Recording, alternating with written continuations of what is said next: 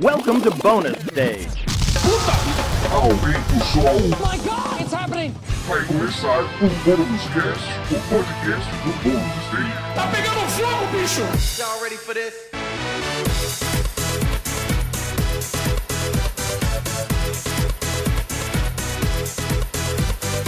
Sejam muito bem-vindos a mais uma edição do Bônus Cast, o podcast de cultura pop do Bônus Stage. Uh! Uh! Bom dia, boa tarde, boa noite para vocês que estão aqui ouvindo a gente. Claro, eu não estou sozinho, estou aqui hoje com Beatriz Blanco. Olá! Olá! Tudo bem com você? Tudo certo. Então tá joia.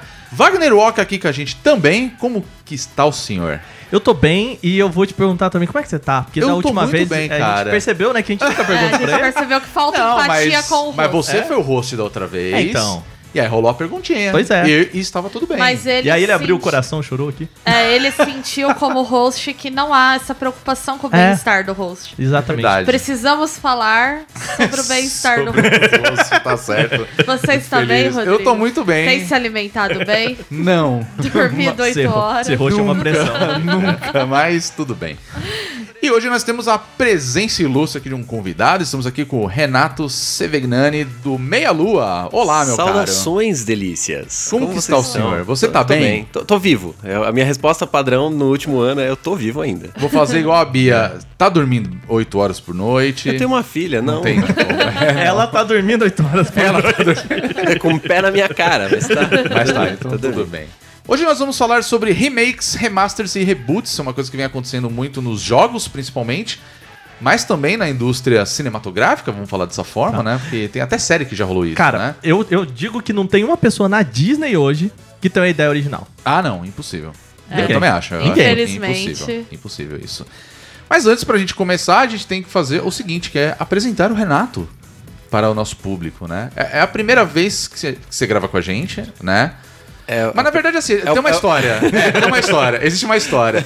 Esse- essa edição do podcast, ele é, um, ele é um remake de uma gravação que a gente já tinha feito, com o Renato, inclusive. Grava que é um remake, já você vai É um, exatamente. Esse podcast é um remake, na verdade. eu só quero lembrar que eu sou contra remake, tá?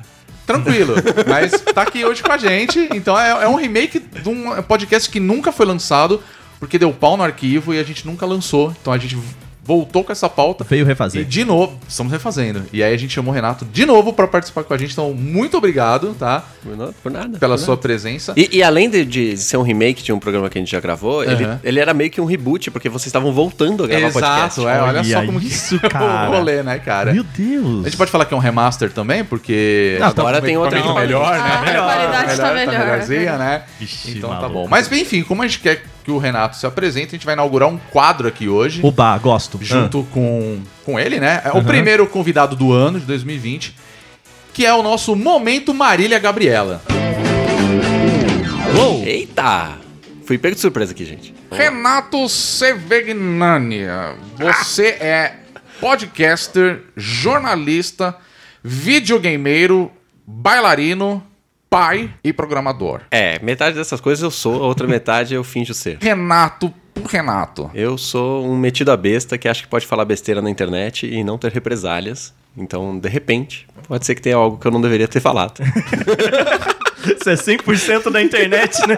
Eu gostei que ele já vem com assessoria de imprensa, É. assim, é, embutida. Ele já tá... Media training chama isso aí. Me fale mais de você, Renato. O que que você faz na internet? Quem é Renato na fila do pão? Sou jogador de videogames velho, né? Velho paia, que acha que não tem que ficar refazendo joguinho, né? Já que estamos no tema. Mas eu acho que é interessante que eu falo besteira de videogame e às vezes eu mudo de ideia e eu nem lembro que eu mudei de ideia. Né? Então tá tudo bem, tá tudo bem. Essa é a vida normal na internet, de discutir com as pessoas, falar besteira, ofender os outros sem querer. Nossa senhora. É... Às vezes por meio querer também. complicado, mas eu vou aceitar. Renato, onde a gente encontra você na internet? Bom, arroba Setsunariu, não, não é tão fácil a coisa, mas é S-E-T-S-U-N-A-R-Y-U. Pra que facilitar, no né? Twitter. É, nas outras redes sociais eu não existo. E no Instagram eu só tiro fotinhas aleatórias que é pra fingir que eu sei tirar fotografia, pra pagar de, de fotógrafo malandro. Então, só pra gente finalizar rápido aqui, eu vou fazer um bate-volta. Renato, um filme, Jurassic Park. um jogo, É, Super Metroid. Uma série de televisão, Lost. um livro A Ilha do Tesouro. uma história em quadrinhos, A Mouse. uma bebida, Whisky. uma comida, A piada vem primeiro, cara. uma, uma comida de rabo. Pensei, mas não falei. Muito bem. Seja bem-vindo, Renato. Bem-vindo, Muito obrigado. Renato. Coitado, Renato, já passar por isso de primeira. Já. É, tá tudo bem, tá tudo bem. E claro, já que o Renato se apresentou, e antes de a gente começar também a falar do nosso podcast, desse assunto que vamos falar hoje, Uou. a gente também já aproveita para falar que temos a nossa campanha de crowdfunding ou de financiamento no apoia.se barra bônus stage e a partir de 3 reais você pode ajudar a gente a conseguir alcançar outros objetivos de outras coisas que nós queremos produzir aqui Sucesso dentro do bônus demais. stage, né? Então você pode entrar lá e você pode ajudar a gente com quanto você quiser, quanto seu coração mandar, Sucesso demais. certo? Faz isso. Muito Apoie. bem. Remakes, remasters, reboots. Palavra E- difícil, hein? Pois é, são três coisas distintas que acontecem muito, tanto nos jogos quanto na indústria cinematográfica. Mas antes da gente falar sobre isso, a gente tem que explicar mais ou menos o que é cada um, certo? Então, Bia, eu vou pedir pra você explicar para os nossos ouvintes o que é um remake. Remake é quando você, né, como o nome fala, refaz o produto, né? Então, uma refilmagem, por exemplo, ou quando você refaz um jogo do zero. É, geralmente é para atualizar a tecnologia, ou quando a desculpa, né, que a indústria dá, ou quando você quer fazer alguma adaptação para apresentar aquela obra para uma nova geração. Um exemplo, vai, de um remake que a gente pode usar, vai. De remake de jogo, por Pode ser. exemplo, é o novo Final Fantasy VII, que vai sair Boa. agora, é um remake. Wagner, vamos lá, me fala Oi. então, explica pra gente também o que é um, um remaster. É quando você pega um jogo, você não vai mudar muita coisa no jogo, né? É, o gameplay vai ser igual, os personagens iguais, a história vai ser igual. Basicamente o jogo vai ser o mesmo, só que ele tá. Reboot é quando você quer fazer um remake, mas você não quer contar a mesma história, basicamente, ou quer modificar algumas coisas daquela linha. Então, Tomb Raider, por exemplo, para dar um exemplo contextualizando, a gente teve vários jogos da série durante 10, 15 anos, e em 2013, né, a Crystal Dynamics com a Square refez o jogo do zero, com uma nova engine, novos gráficos, novo visual de personagem, etc. Então é basicamente um remake. Só que eles chamaram de reboot porque ele não continua a história dessa personagem que já existia. Ela, inclusive, é um prequel, né? Ele é uma, É uma coisa que uma não tá- origem. É, exato. Então, é, você tá querendo apresentar aquele jogo para um público novo, do mesmo jeito que é um remake, só que você faz isso modificando as coisas que talvez não sejam adaptáveis para os dias de hoje, ou sejam muito rasas naquela época, você quer dar uma densidade. Então você faz um reboot dessa história, os quadrinhos adoram isso. Né, fazem isso a cada Ah, dois, nossa. três anos ali. Tem alguém fazendo reboot, seja A Marvel, tá acostumada já, né? E é uma ferramenta de roteiro, assim, pra quando você não tem mais noção da onde você tem que ir, né? Tudo ficou muito grande, muito gigante, não sei o que elas falam. Vamos dar um reboot pra. Né, pra começar de novo, pra dar aquela sensação de que. de algo novo, né? Para o público adolescente, né, como por exemplo a de quadrinho, ele é interessante porque são públicos que eles vão mudar muito o perfil de consumo muito rápido, né? Um jovem de 15 anos, em 2, 3 anos ele tem 18, ele já não vai. Quem tá vindo com 15 anos já é outro. Então a galera fica fazendo muito, né? Muito comum nesse tipo de obra por conta disso. É, e às vezes você também. Você fala assim: ah, vamos pegar, sei lá, uma série como Doctor Who. Ô, vai assistir Doctor Who. Ah, o que, que eu preciso acompanhar de Doctor Who pra chegar até hoje? Ah, não, são só esses 139 episódios, essas duas temporadas. Se você olhar ainda, a série antiga tem mais não sei quantos episódios, não sei o que lá. Aí você fala, cara, só de você falar isso pra mim já me dá uma ansiedade. entendeu? Aí fala, não, mas tem esse boot aqui. Ah, é? Tem esse reboot? É, vai começar tudo de novo, provavelmente vai contar a mesma história, então acho que dá um alívio pra quem precisa entrar, né, de novo na, nesse, nesse cenário aí. É um, ah, beleza, começa daqui. A gente vai te dar um novo recomeço. É, o né? próprio Não- Dragon Ball Z, né? Ele teve uma. Na verdade, eles fizeram uma remasterização Uhum. do que era o, a série. A série Dragon Ball Z teve mais ou menos 350 episódios, um pouco mais. 290 qualquer Por aí? coisa. É, não 300, sei. vamos 300, 300, 300, né? Vamos arredondar 300 É, aí. 250 são fillers. É, não, é assim, 250 é a saga do Freeza deles destruindo o planeta, né? Que não acaba nunca aquele negócio. Mas aí eles diminuíram tudo pra 100 episódios. Então eles cortaram muita coisa, remasterizaram, que virou Dragon Ball Z Kai. né? E é uma coisa que se a gente for para pensar, é muito recente. Só que a, a saga, né, o Dragon Ball Z começou nos anos 80. Sim. Então tem quase aí, né? Quase não, né?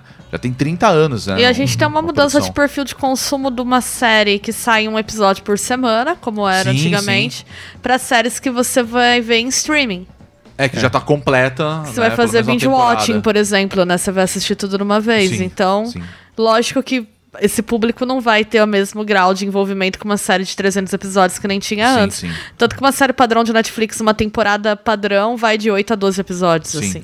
E a gente ainda fala, nossa, mas podia tirar uns dois, hein? Total. Ah, né? sim, com certeza. A coisa que eu mais gosto é quando eu vejo uma série e eu abro lá no episódios e mais e tem seis. Eu acho maravilhoso, eu fico muito feliz. Nossa, é bom demais. É muito Uma bom. temporada, seis episódios. Hum. Delícia. Ah, Eu gosto de assistir sem saber qual é o último episódio, sabe? Quantos episódios tem, assim. não, isso é bom. Dá um play e vai. Aí, de repente, eu eu olho e falo assim... Acabou. Eu acho que acabou a temporada. Tipo, tem várias, né? É. Aí, tipo, você tá assistindo tudo de uma vez, aí, tipo... Eu acho que acabou, porque isso aqui tem cara de final de temporada. Aí você vai ver, É, realmente, era o final tem de temporada. isso mesmo. Cinco episódios, eu... Oh, que delícia. É muito Nossa, bom. É bom, é bom, é bom. Temporadinha no fim de semana, delícia demais. Ah, é muito bom, realmente. Mas a gente tá falando de tudo isso, por que que isso tá acontecendo tanto, assim? Qual- o que que vocês acham disso, assim? A gente tem jogos que já foram lançados há muito tempo, como o próprio Final Fantasy, né? O que tá pra sair agora, o Final Fantasy VII, que é um jogo que já tem mais de 20 anos, né? Foi sim o grande sucesso, um dos grandes sucessos do, do PlayStation 1. E hoje, aí, depois de muitos anos, os caras estão falando de fazer um, um remake, demorou quase 10 anos pra sair isso daí, e tá saindo. O que, que vocês acham desse tipo de coisa, assim? Tanto do remake quanto o do remaster mesmo e do próprio reboot, né? De pegar uma coisa que já foi feita há muito tempo e agora assim, vamos começar do zero. Como, como se estivesse contando tudo essa história novamente, mas de uma maneira completamente diferente ao mesmo tempo. O que, que vocês acham? Vocês acham que isso é interessante para essa nova geração que tá vindo aí descobrindo esses jogos? Ou é um, uma firula que só porque a gente que é fã que quer ver isso daí? Eu me preocupo que haja um esforço maior em remakes do que na preservação da memória dos videogames. Hum, isso é interessante. Então, é, porque uma coisa muito louca, né, sobre a mídia digital é que ela fica obsoleta e inacessível muito rápido. Eu consigo ler um livro do século XIX, mas eu não consigo jogar um jogo dos anos 70. Se eu não verdade, tiver né? o equipamento apropriado para isso, né? Eu tô trabalhando num projeto de extensão lá na faculdade que chama Arqueologia das Mídias, que é bem interessante. O curso que eu coordeno, né, ele existe desde os anos 90, ele completou 20 anos agora, né? Ele foi fundado em 99. E tem TCCs dos alunos de 99 até, né, os projetos que eles fazem agora, que o curso já não tem TCC, ele tem uma configuração diferente. E os projetos dos alunos dos anos 90, começo dos anos 2000, eles não abrem mais. Porque eles estão em Direct, não sei se vocês já ouviram falar, os jovens, ou em Flash, né? Flash foi onde eu comecei a minha carreira 10 anos atrás, em 2010. Então vocês veem, Que né? Deus É- o tenha. Assim, que Deus o tenha, é recente, É, né? sim. Eu comecei fazendo motion e material educativo interativo em Flash. E já caiu. E aí você tem um acervo enorme de trabalhos do curso, de memória do curso, que eles são obsoletos. Então o que, que a galera faz lá no laboratório que eu tô, na pesquisa de extensão? Tem um computador que eles instalaram uma, uma máquina virtual para simular computadores de diferentes épocas. Eles Caramba. abrem todos esses conteúdos em CD-ROMs e muita mídia deteriorou, tem esse problema também, né? Mídia de CD-ROM deteriora. Faz uma navegação, um ciclo de navegação completo em vídeo para mostrar como o produto é, captura com OBS, Aham. cataloga, ficha quem fez, assunto, tal, tal, tal, faz todo o sistema de tag e joga no sistema da biblioteca. Para isso ficar Caramba, é- é- Pra você ver pelo menos um vídeo do que era o rolê. É, era, mas né? é muito louco o esforço que você tem que ter pra preservar a memória, né? Uhum. Aí tem iniciativas que eu acho muito legais, tipo o Internet Archive, ele tem emuladores que você Sim. consegue emular, emular softwares antigos, mas o videogame às vezes não tem isso. Então assim, remake é uma questão de mercado, mas eu tendo a concordar com o Renato. Aqueles jogos, eles têm as escolhas estéticas, menu, design, vamos dizer, design de interação que são registro de uma época, né? E às vezes você fica fazendo remake é você contar a narrativa de que o gráfico é tudo que importa e que você tem que atualizar aquele gráfico para ele ser palatável. Então, assim, eu não sou totalmente contra o remake. Eu acho que tem coisas interessantes. Por exemplo, de Final Fantasy VII, que é uma história super complexa, eu acho grande, né? Muito ambiciosa pra mídia que ele Sim, foi sim. feito. E meio mal contado. E meio mal contada, porque ela é muito ambiciosa pra mídia que ela foi pensada, eu acho que ela pode se beneficiar de um remake. Só que, por outro lado, eu acho que a gente também tinha que estar investindo em emulação, em uma memória da história dos videogames que não fique só no nicho do retrogaming. Que tem um trabalho muito legal, embora seja um ninho de gente bem esquisita também, né? Não sei se vocês já entraram em comunidade retro gaming. Já, sim. É insalubre. Rapaz, é, Tem uma galera muito. Olha, eu queria. é uma pa- galera que vive de passado, né? Sim, eu assim. queria dar parabéns pra galera que faz um trabalho sério de retro gaming. Porque só aturar aquele meio ambiente ali, eu acho que necessita um esforço, assim. Então eu acho, eu acho que a gente precisava ter. Que as empresas tivessem um esforço. A gente já tem, né? Sei lá, tem coisas como, por exemplo, a Nintendo que disponibilizou os jogos antigos, né? Você tem. Mas por que não a gente falar mais de emulação, ter emuladores oficiais, ou lançar esses jogos, É. faz um remake, mas lança a versão antiga junto também? Assim, Bia, a- a- no- ao mesmo tempo em que a Nintendo coloca alguns jogos dela, né? É, alguns. Ela fecha o site de emulador. Exatamente, né? Né? Ela teve É, eu aquela acho que a Nintendo questão. nesse quesito, não, ela é, ela é bem péssima. cuzona, assim, pra ela falar é a verdade, péssima né? e ela controla, né? É, exato. E é registro histórico, então Sim. é isso. A gente, essa tecnologia é uma coisa complicada. Vou dar um exemplo da minha vida. Meu mestrado foi sobre web art. Eu tava verificando que todos os sites que eu analisei, todas as obras de arte que eu analisei no meu mestrado, elas já não estão mais acessíveis. Ah, entendi. Então eu tenho um registro da minha memória, né, da minha, do meu trabalho de pesquisa nele. Mas se alguém leu minha dissertação hoje, ele não vai conseguir acessar. Porque não consegue mais ter Não vai esse conseguir tirar a própria, material. é. a É. própria conclusão. Isso Que é uma coisa é louca da tecnologia, né? Ela é muito legal, mas a preservação de memória tecnológica é uma merda. Assim, uma HD externa que você compra hoje, do ano que vem ela já tá defasada, assim, E- né? Porque é, pequena. Nem conecta É. mais. E, e Não, eu- não conecta mais. Né? E não, nesse, eu acho que no ano passado eu fiz um- um- uma matéria para o Canaltech sobre preservação de jogos, né? E assim, um dos desafios disso também é que assim, preservar jogo, pre- preservação tem um custo, né? Ah, sim. É, a manutenção, assim, vou, vou pegar aqui um exemplo bem bobo, mas eu acho que é da cultura pop. Eu acho que basicamente todo mundo aqui assistiu o Código da Vinci ah, né? sim. Do Dan Brown. E tem aquela cena em que eles entram no lá no Vaticano, onde eles guardam os livros assim, não, olha, essa aqui, pra gente guardar esse livro, ele tem que estar no vácuo. E vai ser, cara, se você criar uma infraestrutura pra isso, é caríssimo. Né? Obviamente que a gente não tá falando disso nos games, mas assim, existe um custo pra Nintendo colocar os jogos num servidor e disponibilizar isso num servidor e que pode ou não ser pago de acordo com a demanda eu ficaria muito feliz que a gente tivesse um arquivo, né, de, de jogos, de, né, que a gente pudesse jogar todos os jogos que existem no mundo, né, num computador atual e tudo mais. Mas ao mesmo tempo, eu entendo que eu não estou disposto a pagar por isso. Exatamente. É. Mas eu também sei que existem muitas pessoas que estão. Só que essas empresas não querem liberar isso para as pessoas. Não. Né? Por quê? Porque fazer um. Elas podem continuar ganhando em cima disso. Né? E é um absurdo. É o equivalente, por exemplo, de eu segurar todas as obras da Jane Austen e não deixar ninguém ler. Se eu reimprimir, se não pagarem, sabe? É, É. Tem, tem tudo isso. Apesar que tem muita gente que hoje, até você falou da emulação, né? É, até a questão do- dos retro gamers e tudo mais. Tem algumas coisas que eu acho são fantásticas, que nem o pessoal desenvolve aquele cartucho que você pode colocar várias ROMs do jogo, né? E o cara joga ele no equipamento. O cara pode colocar, sei lá, num Super NES É mesmo. quase a mesma experiência. É, né? Pra não quase a mesma que é a mesma. experiência, só que você tem uma biblioteca ali disponível de jogos, assim, uma biblioteca gigantesca. Do né? GBA, por exemplo, já tinha. Eu acho que é o primeiro console que eu lembro de ter um cartucho no qual você gravava várias É, ROMs verdade. de GBA mesmo Pois e é. jogava ele dentro Pois da é. coisa. O, o problema é que assim, ok, é, eu fico pensando nisso, de, acho legal, mas infelizmente, de- até certo ponto, isso beira a questões é, jurídicas e legais e Sim, tudo sim. mais, do tipo, ah, cara, beleza, joga aí, mas se a Nintendo quiser, ela mete um processo em você e cobra.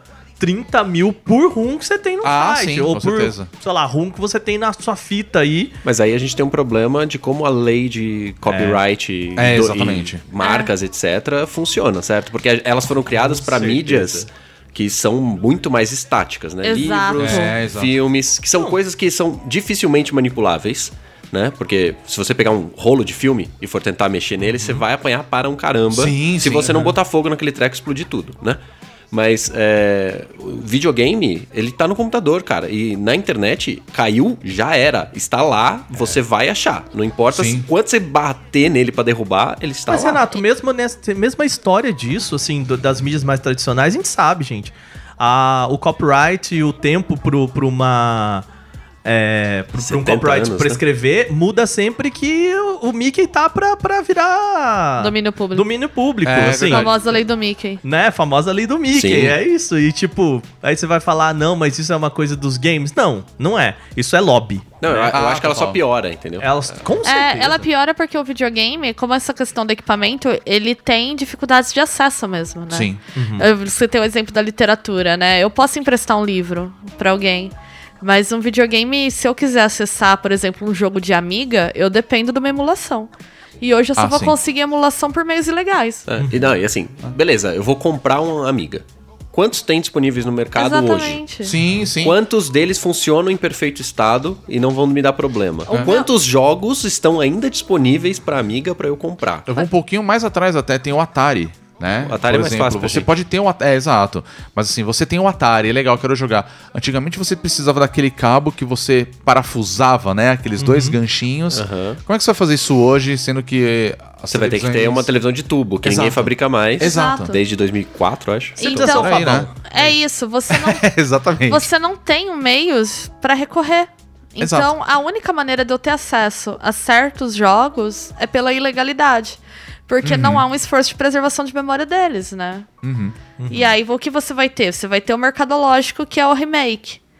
Mas é, é isso que eu fico pensando, assim. Então, eu não- eu acho que é mais complexo do que ser com, pelo É menos uma, pra é uma mim. balança, né? Sim, é sim. de ser contra ou a favor, né? M- Mas mesmo assim, vocês acham que assim, a- a- entrando no assunto da, do remaster, né, da remasterização, nem quero entrar no assunto de jogos mais antigos, mas a gente tem muitos jogos hoje que, de certa forma, a gente tem sim uma, um certo acesso, até por conta da própria emulação mesmo. O quanto isso é rentável para uma empresa? Vamos supor que a gente tem, por exemplo, aí o Resident Evil, né? Tá. Que os caras têm a- tantos jogos com já remasterização e tem até os remakes, né?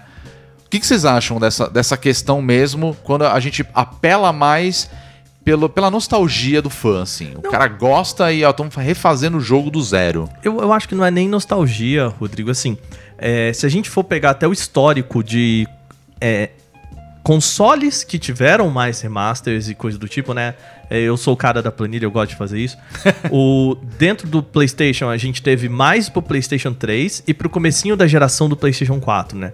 O PlayStation 3 era muito claro porque o salto de qualidade gráfica, né, do pro HD, é, Sim, então sim. criou muito o, o remaster porque é isso. Agora a gente quer todos os jogos que existem no Play 2 em HD, né? Meio que É, é, foi isso. mais ou menos isso, né? Era Play E 3. pro Play 4 existiu uma questão de mercado que é a seguinte: antes do lançamento da geração do Play 4 e do Xbox One, o mercado, investidores e tudo mais acreditavam que os consoles iriam morrer e a geração, os, os, é, os próprios o PC tomaria esse espaço e quem fosse o gamer mais casual iria pro mobile, né? Então, Estamos tanto- chegando lá, estamos chegando lá. não, mas é. E existe assim. Esse, esse discurso não tá tão forte agora. Mas ele ainda é um discurso que existe, tá? Pra próxima geração. Mas naquela época, como deu o boom dos jogos de smartphone, eles começaram, né, olhando números que ainda persistem de tipo, cara, mercado mobile é 20. Né, 20 vezes não, mas ele é pelo menos metade de toda. De, é, de toda a grana que entra no universo dos games, os caras falaram, gente, não, a- uma próxima geração não se sustenta, né? Então, esse começo de geração, ninguém queria investir em jogo para console. Tanto que no começo do PlayStation 4, no começo do Xbox One, a gente tinha alguns exclusivos, né? Porque as empresas, obviamente, elas tinham que bancar isso. E, e só, né? A gente começou a ter jogo pro PlayStation 4 e Xbox One no segundo ano, né? Que a galera falou, pô, tá vendendo, né? Re- Realmente as pessoas ainda apostam nisso. Então, assim, de certa forma, pro mercado foi uma forma de, digamos, segurar as pontas até o, o mercado mesmo falar, ok, isso ainda dá dinheiro, isso ainda é um negócio. Obviamente que é, para empresa, cara, o jogo já tá pronto, né? Voltando um pouquinho no podcast que a gente falou pass- passado, o que dá pra perceber é que o processo criativo é muito mais caro do que o desenvolvimento técnico, né? Então você colocar uma galera por seis meses pra ficar testando ideia e, né, é um risco maior porque você não sabe se as ideias vão realmente ser boas. Você já tem um jogo que vendeu no passado. Beleza, o que, que a gente precisa? Fazer ajustes técnicos e relançar isso aqui em outra plataforma. É muito mais barato.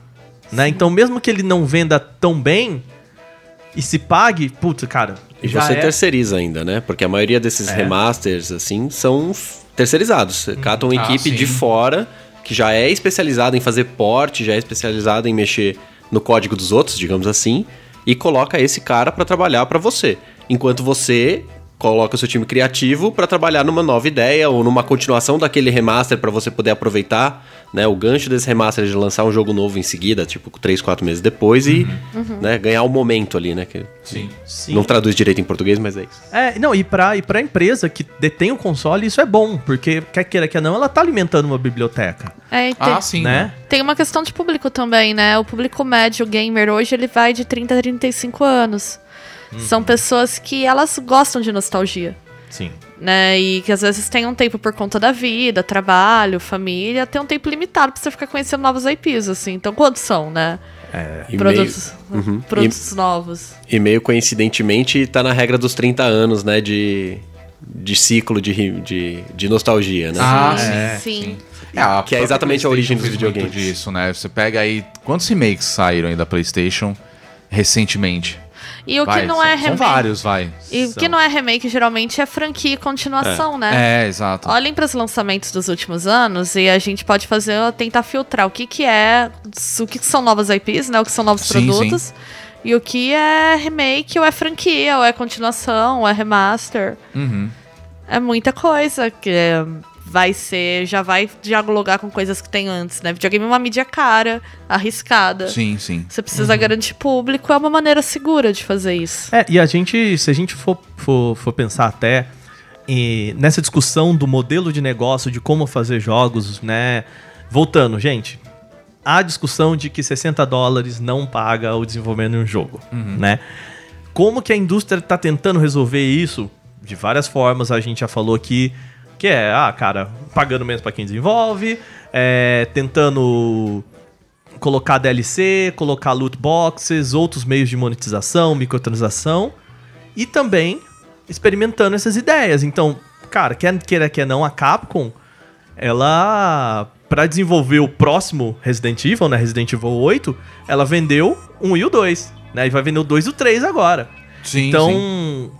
é é um jeito também de a empresa garantir o, o, O leitinho dela, né? O caixa ali pra, pra poder produzir o próximo jogo, né? O, a gente teve o experimento aí na- no, ano passado com Far Cry e também com Uncharted de...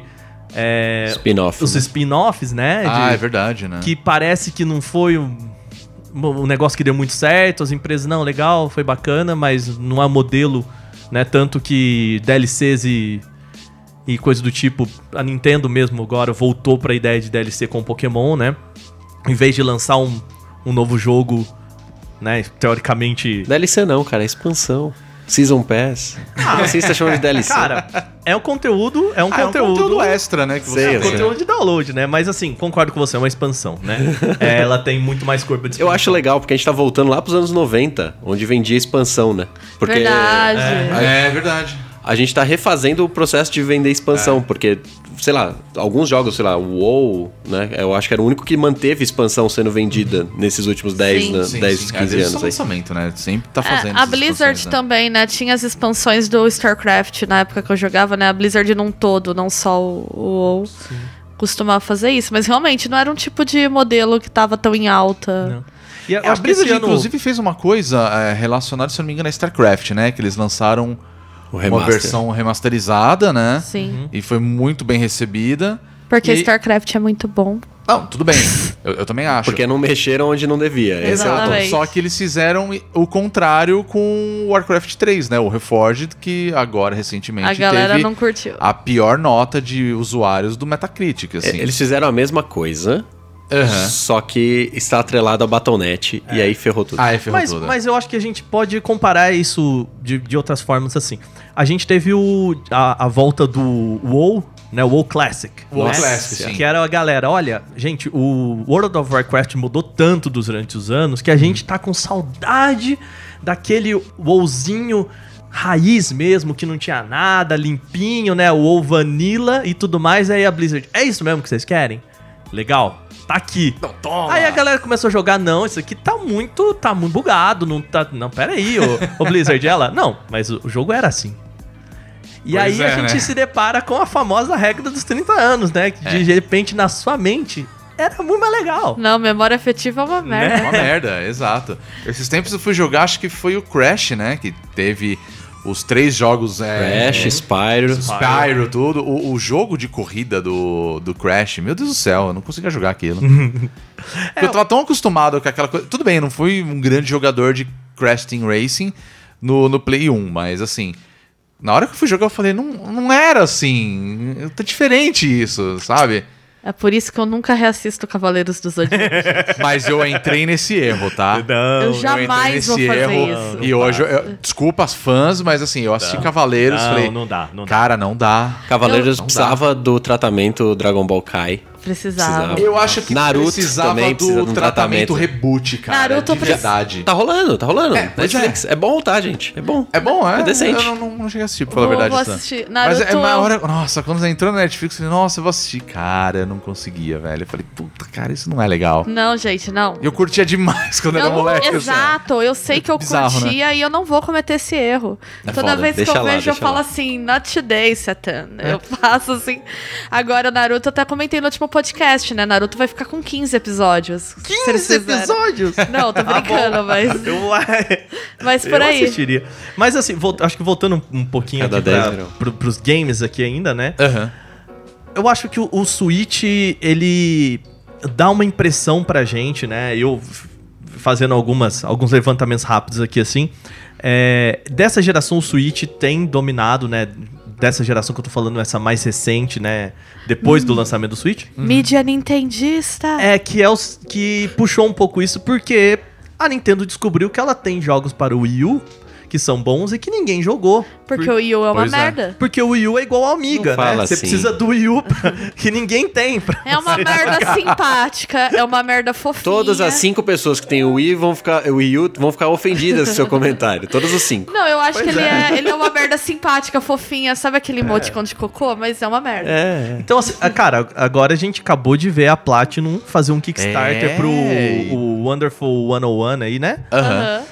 Que é um jogo incrível É muito legal esse do jogo. Wii U. É muito legal. E assim, é, tem vários jogos Que nem os cinco que tem o Wii U tem. Tem esse jogo. É, exatamente. Não, cara, é, é- é- era muito difícil Ele encontrar vendeu esse. duas cópias. Ele, É. sério, eh, se não me engano, ele vendeu coisas, tipo, na primeira semana ele vendeu coisa de 50 mil cópias, assim. Nossa, O gente. jogo é. Não, ele é um fiasco, assim, incrível da Platinum. E por isso que eles estão fazendo o Kickstarter agora.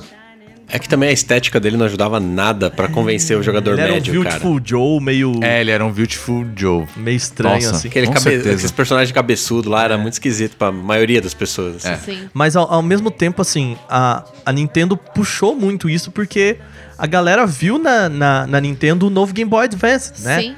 Que é. Galera, vamos jogar tudo que, que tinha. Que existe, né? Então, muito jogo do Wii, muito jogo do, do Wii U voltando pra lá. E eu acho que uma empresa que fala, beleza, a gente já vai fazer um, um, um remake ou um remaster pra caber no Switch, por que não já não fazer isso pro PlayStation 4 também? Por que não fazer isso também já pro PC ou pro. Porque não, não é assim, né, tão mais caro, é, a não ser que você tenha que pagar é, licenciamento como tá acontecendo com a Platinum. Mas, beleza, você já vai investir nisso, eu acho que acontece muito dessas coisas do da empresa. Beleza, gente já vai botar nesse console, por que, que a gente não, não já expande, né? Pelo menos por PC. E aí que eu acho que, que O a- time já tá lá, né? Já É, tá com a mão na aham. massa, já resolve tudo. já existe um projeto. Então, eu acho que nesses últimos anos aí de, de console, a gente entra naquele momento de, beleza, vamos tirar o pé pra entrar na próxima geração, né? Então, a escassez de jogos, ela é natural. Com o Switch no seu au- auge aí, né? No, no seu momento, porque esse ano tudo leva a crer que a Nintendo tenha o mercado pra ela, né? E porte.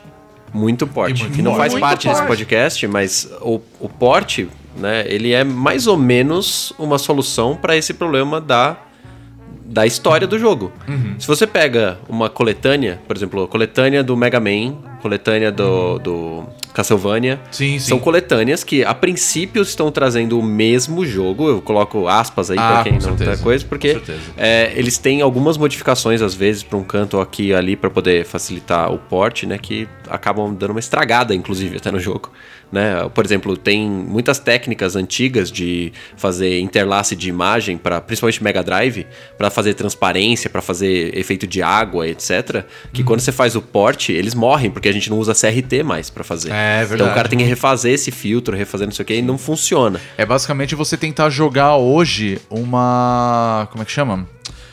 Você tentar jogar, por exemplo, os jogos do Nintendinho que precisava da pistolinha, É, né? Você não consegue.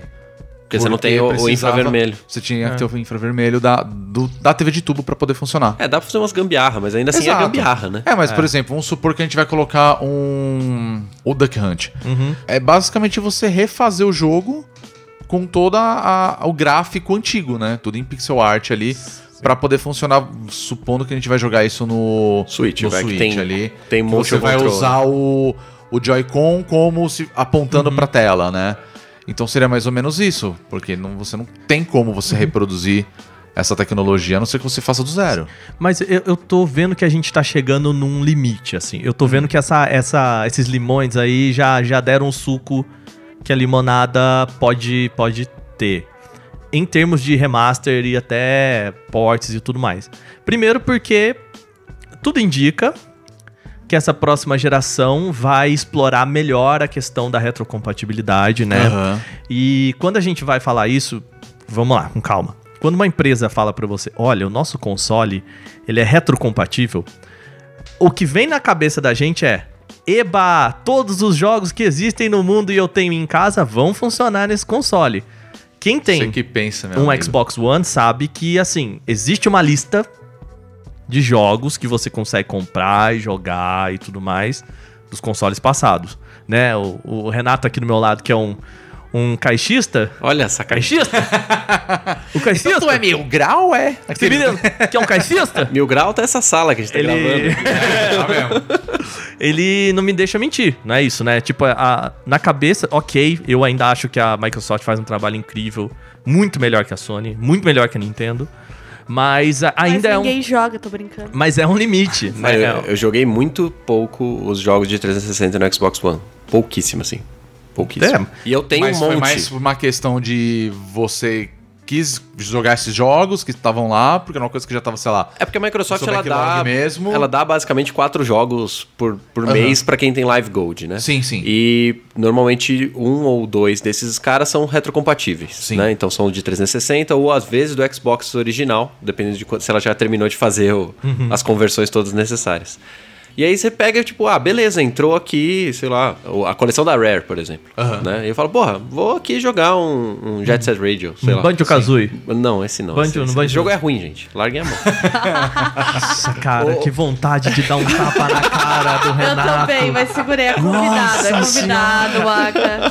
Faz isso com o convidado, pelo amor de Deus. Na rua, Não, o beleza. processo, caramba. Na rua, beleza. Aqui não, depois vocês marcam lá na esquina. Acabando, vocês podem ir lá na rua, 10 Depois- minutos de porrada e Tem um pronto. parquinho aqui atrás. O próximo podcast é dis- a gente discutindo por que que Banjo Kazooie é ruim. Mas o, aí, beleza, você fala assim, porra, vários jogos da Rare que eu jogava no 64 e tal, eu vou pegar, vou jogar aqui, né? Sim. Tipo, tá na minha mão. E é e com internet rápida pra 360, pro jogo de 360 é 10 minutos, né? É. Beleza, baixei o jogo, comecei a jogar, falei, cara, no- nesse controle não funciona, não tem, Nesse não tem o mesmo esquema, nesse contexto não funciona, nessa tela que é 1080 com upscaling não funciona. Aí você fica tipo, tá, ok. Aí você pega outro, sei lá, saiu Perfect Dark. Ai, eu amo esse jogo. Jogão. Nossa. Só que você vai jogar também, já é uma versão que os caras já tinham mexido aqui, ali e tal, não sei o que lá, e já. Sei lá, o direcional pra você mirar, por exemplo, jogar um Golden Eye, se você for jogar Golden Eye, você vai perceber. Não é legal. Uh-uh. Não é legal, não é divertido. Mas ele tem uma versão de Xbox, se eu não me engano. Original, acho. É, não- Mas não assim, é, é difícil de mirar, é meio esquisito. Se você jogar Doom no computador mesmo, pegar o Doom original e jogar no computador, ele não tem mira, é setinha pro lado pro outro Exato. e atira reto, acabou, né? Então esse tipo de coisa a gente já não tá mais acostumado. Eu falei, ah, cara, eu, se eu quiser, eu vou pegar meu 360, vou colocar ele aqui, vou jogar os jogos 360. Se eu quiser jogar o 64, tiro meu 64 coisas lá. A gente volta pro problema que a gente começou o programa, né? Que é Pra eu ter a sensação de que eu estou jogando aquele jogo daquela época, eu tenho que tirar aquele console daquela época, com aquele controle daquele formato daquela época, com aquele feedback do botão específico do etc. Porque senão o, o jogo não o jogo não foi programado pra esse controle extremamente sensível. Sim. Eu acho que não é nem, Entendeu? nem Tem- só isso, Não, eu tô falando, tem várias coisas, você vai empilhando, empilhando, empilhando, e fala assim, essa experiência não é boa. né? Então esquece. Não, joga então, lá e deixa. Mas eles, desculpa. ah, Fala aí, fala É aí. que assim, é, é, quando, quando eu era jovem, né? é, falando especificamente já que a gente tocou no assunto Perfect Dark. é, existia um, um negócio entre os meus queridos amiguinhos que a gente ia toda sexta-feira pra casa e a gente jogava Perfect Dark, jogava aqueles challenges, sabe? Fazia perfect do perfect Dark Cara, a todo gente- fim de semana. E ficava, cara, ficava quatro horas lá. E aí você falou, não, se eu quiser ter experiência, eu falo, cara, que se eu quiser ter experiência, eu preciso ser um estudante com Sim, quatro sim. horas livre, toda Uhum. sexta-feira, sem ter boletos para pagar, com todos os meus amigos, juntos no sofá, sabe? Com tudo aqui, com aquele cenário assim, pra ter aquela experiência de novo. E desculpa, Não, isso não vai acontecer. eu não vou ter. Não, entendeu? não, mas- E não vai ser a mesma. Não vai ser. Porque um dos caras já não joga videogame há 20 anos. É, O outro, sei lá, tá, tem outras preocupações. Porque É, eu não tô na escola com a minha mãe se fudendo pra, pra que eu pode olhar para uma televisão calmamente e não ter problemas na minha vida. Sim, sim, sim. Entendeu? Não existe mais isso. Então, desculpa, mas é, é- eu acho que não é só uma questão de plataforma. E até Aham. voltando à- questão do, do por que, que eu acho que essa geração, ela. A gente não vai ter muito isso mais pra frente, a não ser no remaster. Primeiro porque eu acho que a Capcom subiu uma barra que não, não dá pra mais pra descer. Sabe? Então, assim, se a gente olhar pro próximo remaster, é, desculpa, Remake. próximo remake, a gente vai falar, ok, tá legal, mas isso não é Resident Evil 2. E basicamente um dos próximos é dela também. Então É, ela mesma é está sofrendo Sim, dessa entendeu? barra. Sim. É, um segundo ponto é, essa semana eu fiz uma matéria sobre um cara que pegou aquele filme do, dos Irmãos Lumière, Ah, o sim. do trem chegando, né? A primeira gravação, classicão lá e tal, né? Do trem chegando na plataforma, só que em francês, esse é o nome do filme. Ele pegou dois programas e transformou isso em 4K e 60 FPS. Tá no YouTube isso. Sim. É incrível. E, assim, e é uma remasterização fantástica, é incrível. E tem um outro terceiro cara que colocou cor nisso ainda. Ô, louco. É. Que legal. E aí você fala, beleza, um cara na casa dele, ele falou, não, eu preciso de um PC, né, para os próprios é, programas lá, né, o, o Google Dine e o outro lá que eu esqueci o nome, mas eles usam os dois, usam inteligência artificial, basicamente assim, eles, a inteligência artificial olha, onde eu preciso preencher aqui para transformar um vídeo em 1080 em 4K e criar os frames para, né, preencher os outros 30 FPS que eu preciso para chegar a 60 FPS. E. Mas ele falou, cara, eu botei aqui, eu não, não sou um super expert de cinema e nada. Com o meu computador em casa, que tem uma placa de vídeo que roda jogos de última geração, que eu trabalho com, com isso e tal. Criei isso aqui. E eu fico pensando, ok, tudo bem, games não, não tem essa mesma relação, né? Não é um vídeo que a gente tá vendo. Não é simples, né? Mas assim, já pode fazer isso com cutscene. Dá. Dá. Nossa, né? com certeza. Eu vi um remake de um, é um remaster de um meme hoje na internet. Vocês lembram do GIF do bebê dançando? Do começo dos anos 2000? Que ele ficava girando? Ah, do, do, do, sim, sim. do Sim. bebezinho. É, ele foi criado na época, era pelo Rob Sheridan, né? Que é o, ele é o diretor artístico do Nine Inch Nails hoje, artista digital, mas na época ele era um Aham. moleque adolescente mexendo em fórum. E ele mesmo retweetou que alguém pegou o bebê, o cara fez uma thread contando no Twitter, remodelou ele em 3D Caramba. e fez ele em Full HD. E tava todo mundo. E ele ainda Fantástico retweetou isso. falando isso aqui nunca acaba. E a galera falando, nossa, ele tá, ele tá acordando forças ocultas. Então veja, há um movimento de fãs fazendo um remaster de meme. Tem o do Pikachu, né? que ele- O do Pikachu assustado lá. Ah, é verdade, né? Remasterizado. frame, depois refizeram, né? É verdade. Sim. É verdade. Mas aí eu fico pensando assim, tudo bem, eu acho que uma geração que, que dure sete anos e tudo mais. Cara, a televisão meio que já faz o upscaling sozinha. Sim. Né? É bom. Questionável, questionável. Mas assim, o que impede de um console, um aparelho, alguma coisa que você coloque na sua TV que, sabe, pelo qual passe ele faz a leitura de inteligência artificial ali Aham. e já vai preenchendo pra você com uma qualidade que é ok, ela pode não ser Adequada, digamos Sabe, assim. eu acho que não pode ser como ouvir um vinil, essa é a metáfora que eu tô querendo dizer, Aham. mas ela é boa o suficiente pra você botar no Spotify. Entende Sim, meu ponto? sim, de aham. tipo, pra você ali no dia a dia ouvir. Ah, mas vai ter aquele cara que vai falar, mas não é igual. Sempre vai ter, né? O Zé Agulha que vai falar lá que, ah, mas o som do vinil. Mas, bicho, pra quem paga É, a conta. Exato, tá velho. ótimo, claro. entendeu? Você vai ter que ter. Mas é, é entrar no lance do equipamento. Você vai ter que ter uma vitrola Uhum. especial, com um som decente. Com, e que faça uma leitura do, do vinil bacana, uma agulha decente, porque tem marcas que os caras falam que é uma porcaria, Uhum. né? E, e para piorar a situação, a probabilidade de você hoje comprar um vinil antigo Em e bom tá estado. em bom estado é, Uhum. é muito difícil. E ficou caríssimo. Ficou... E hoje, se você compra um negócio assim, puta, tá perfeito estado aqui, o cara vai te cobrar pelo menos 200 reais. Agora, mas, Rodrigo, e se você tivesse um programinha no seu que você coloque no Spotify ou Spotify, compra esse Sim. negócio e fala assim: olha, se você pagar dois reais a mais, A mais ali, cinco né? reais a mais na sua assinatura, a gente consegue replicar a, a, a qualidade como se fosse um vinil. Mas tem um movimento. Mete um filtro. É. É era. isso. Mas entendeu? tem um movimento, por exemplo, agora voltando pra trás mesmo, que foi o que aconteceu com Star Wars, que fãs foram pegando todo o material possível que tinha de Star Wars, do primeiro filme, né, o de 77, e é uma demasterização. Eles tiram todo o processo que foi feito pra remasterizar a película original pra tentar manter o mais próximo do que era quando foi lançado em 77. Então assim, Uau. os caras eles capam um monte de coisa pra ficar com aquela a mesma qualidade de 77, ou seja, é absurdamente inferior. Então a, a película era diferente, as cores automaticamente já influenciava nisso, O né? sabre de luz não era retinho. não era reto, não era azul, né? Então, assim, tem várias coisas. E e ainda existe esse movimento pra pra manter o que era o, o original ali. E até entrando na questão de filmes, o próprio Star Wars, né? Ele passou na década de 90, teve a remasterização, né? do- dos episódios originais, né? Dos três episódios, até pra dar o gancho pra ter a, a primeira nova nova. trilogia, né? Aquela coisa toda, né? Então, assim, ainda assim, pelo menos do meu ponto de vista, eu acho ok a, a indústria cinematográfica ela pegar e falar, porra, a gente tem todo esse material aqui antigo, bom, e a gente quer melhorar. Porra, quantos filmes não passaram por isso? A gente tem aí, sei lá, o, o Metrópolis do, do Fritz Lang, que era um, era um filme mudo, e depois tem uma versão que os caras melhoraram a película, porque fizeram uma, uma questão de restauração mesmo, né, do material original. E aí colocaram uma música por cima, né? Então você tem aí DVD, depois fizeram em Blu-ray. Então amanhã vai ter em 4K e, e por aí vai, sabe?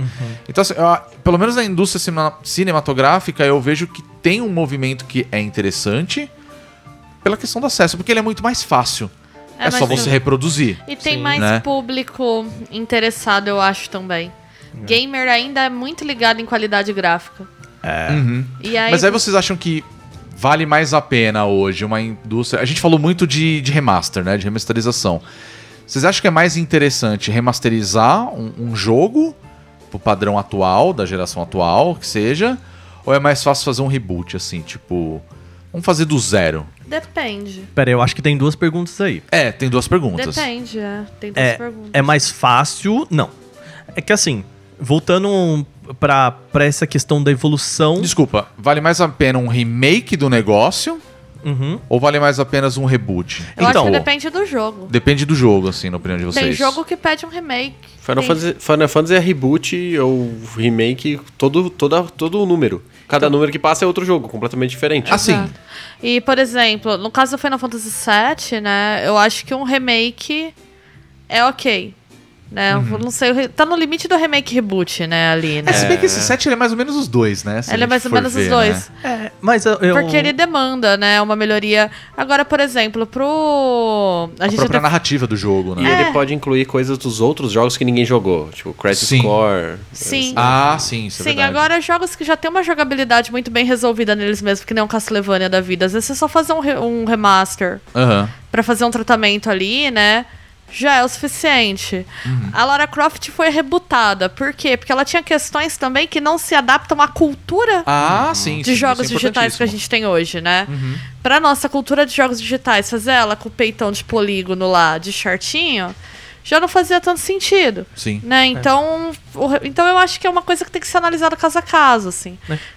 Eu, eu acho que é com a evolução de engine, acoplada a esse, essa evolução tecnológica que eu falei de, de mudança, que é muito mais. tende a ser muito mais fácil você é, adaptar para as plataformas mais atuais. Me parece que o reboot, ele. Ou mesmo um remake mais, mais trabalhado, como Final Fantasy, como, né, o Final Fantasy, assim, supondo, né, gente, pelo amor de Deus, se você está ouvindo esse podcast no futuro e Final Fantasy VII é uma merda, desculpa, eu não sabia. É, É, mas, na, na assim, BGS parecia bom. pare- não, parece incrível. Até o momento eu tô achando lindo e maravilhoso. Pois é. Vamos esperar sair, né? Mas é. O, o ponto, assim. Com essa. Esse, tendência de ser cada vez mais fácil recriar o mesmo jogo, só que mais bonito. A tendência de você rebutar aquilo, de repensar aquela franquia, né?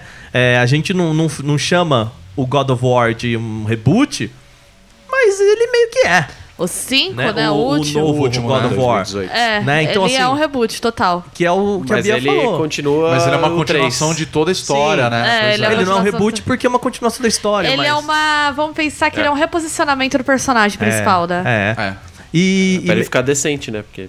e meio que eu acho que é o que a gente te pensa, né? Por que, que o, o, o Resident Evil 2 ele é tão bom? Porque, cara, eu falo, eu gostava muito daquela câmera isométrica, da, do sentimento de não olhar pra onde o personagem está olhando. Resident né? Evil 1 tinha. É isso, essa questão de, da câmera fixa, né? E, mas eu entendo que ela não funciona hoje. É, eu acho que ela não funcionaria para um, pra um jogo moderno. Não? Vamos assim dizer. Pokémon, cara.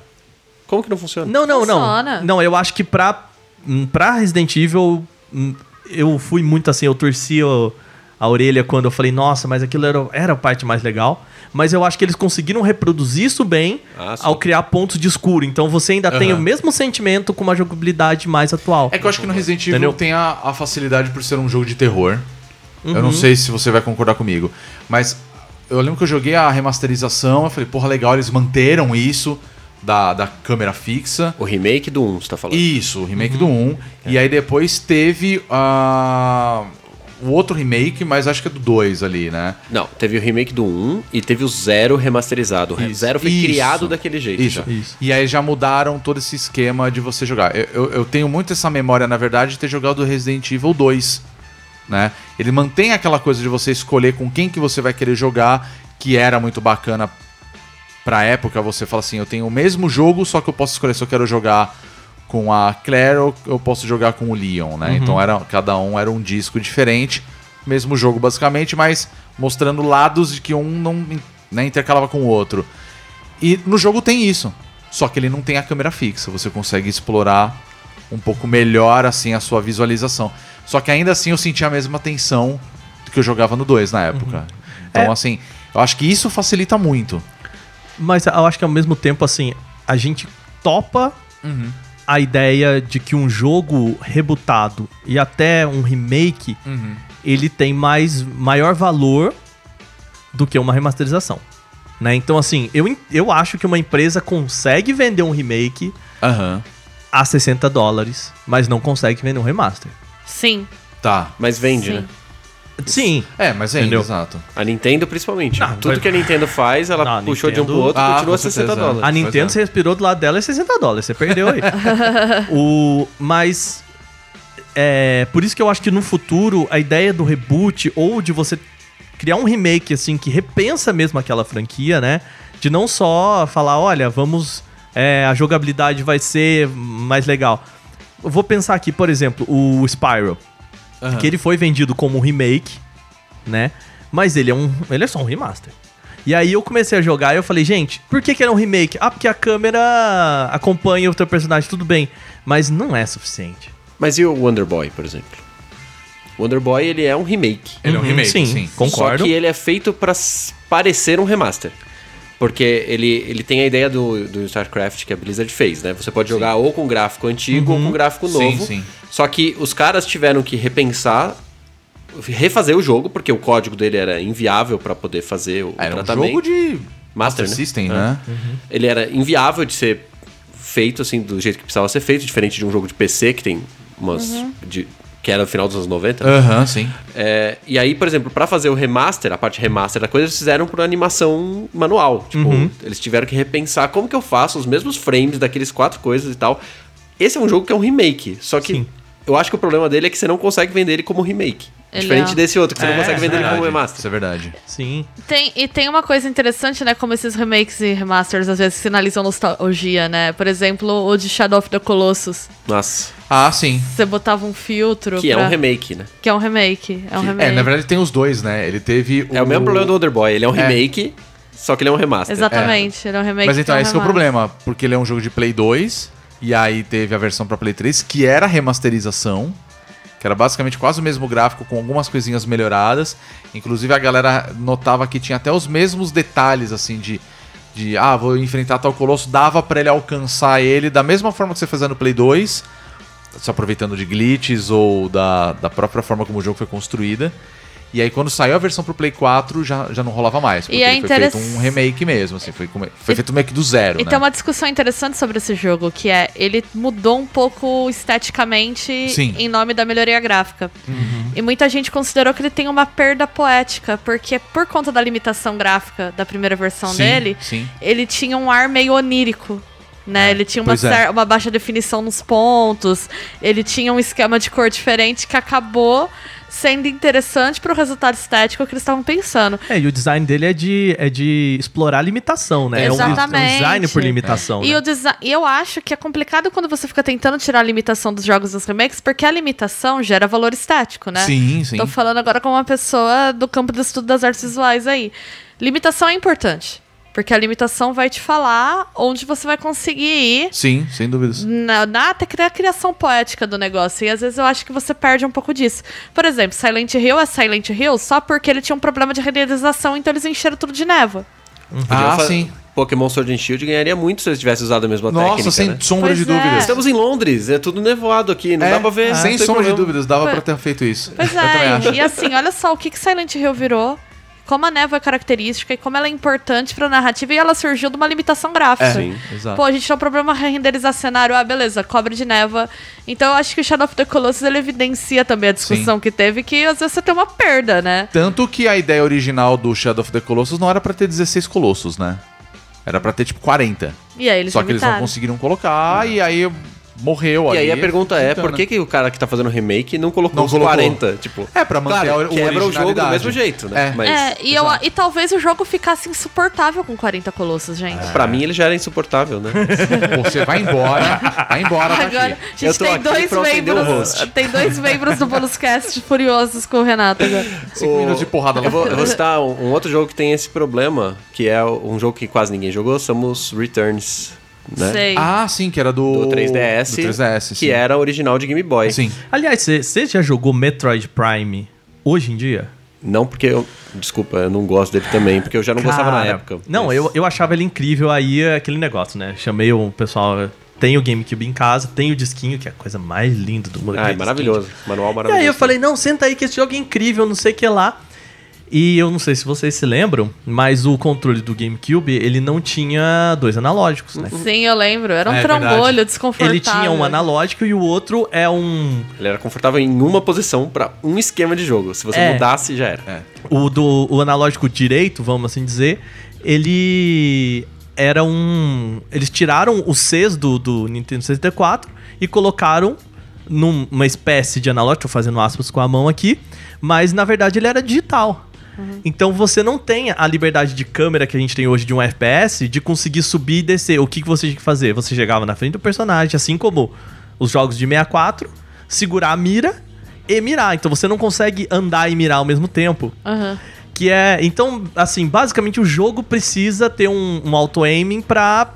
Né, você tinha a- o esquema de, de, de mirar nos lugares e tudo mais.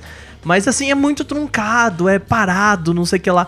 Gente, é horrível. Assim, a- o- não dá pra você voltar. Obrigado, eu tenho apoio Entendeu? agora, cara. Não, não é. Eu gosto muito do jogo pra aquele momento, assim. Se eu vim de é, Perfect Dark, que tinha essa, essa mesma questão, né? O, Aham. o, o controle do, do PlayStation, desculpa, do Nintendo 64, né? A gente olhava pra cima, pra baixo, como o ser pra cima, ser pra baixo. É bizarro a gente pensar como a gente conseguia jogar FPS com aquilo, mas era incrível. E pro GameCube já tinha o Z. Eu falei, não, isso aqui é uma evolução, né? Então, como eu já tava acostumado com aquela limitação, aquilo é melhor. Agora, o passo pra trás. Por isso que eles mexeram dá, na versão do Wii e você mira É. com o emote, que é outro nível de jogo. Mas eles fizeram errado a, UI do negócio pra você fazer a mudança das Não, é armas. Aí é outro Sim. problema. Nossa. Mas o, no caso do Samus Returns, o que ele perde é narrativa.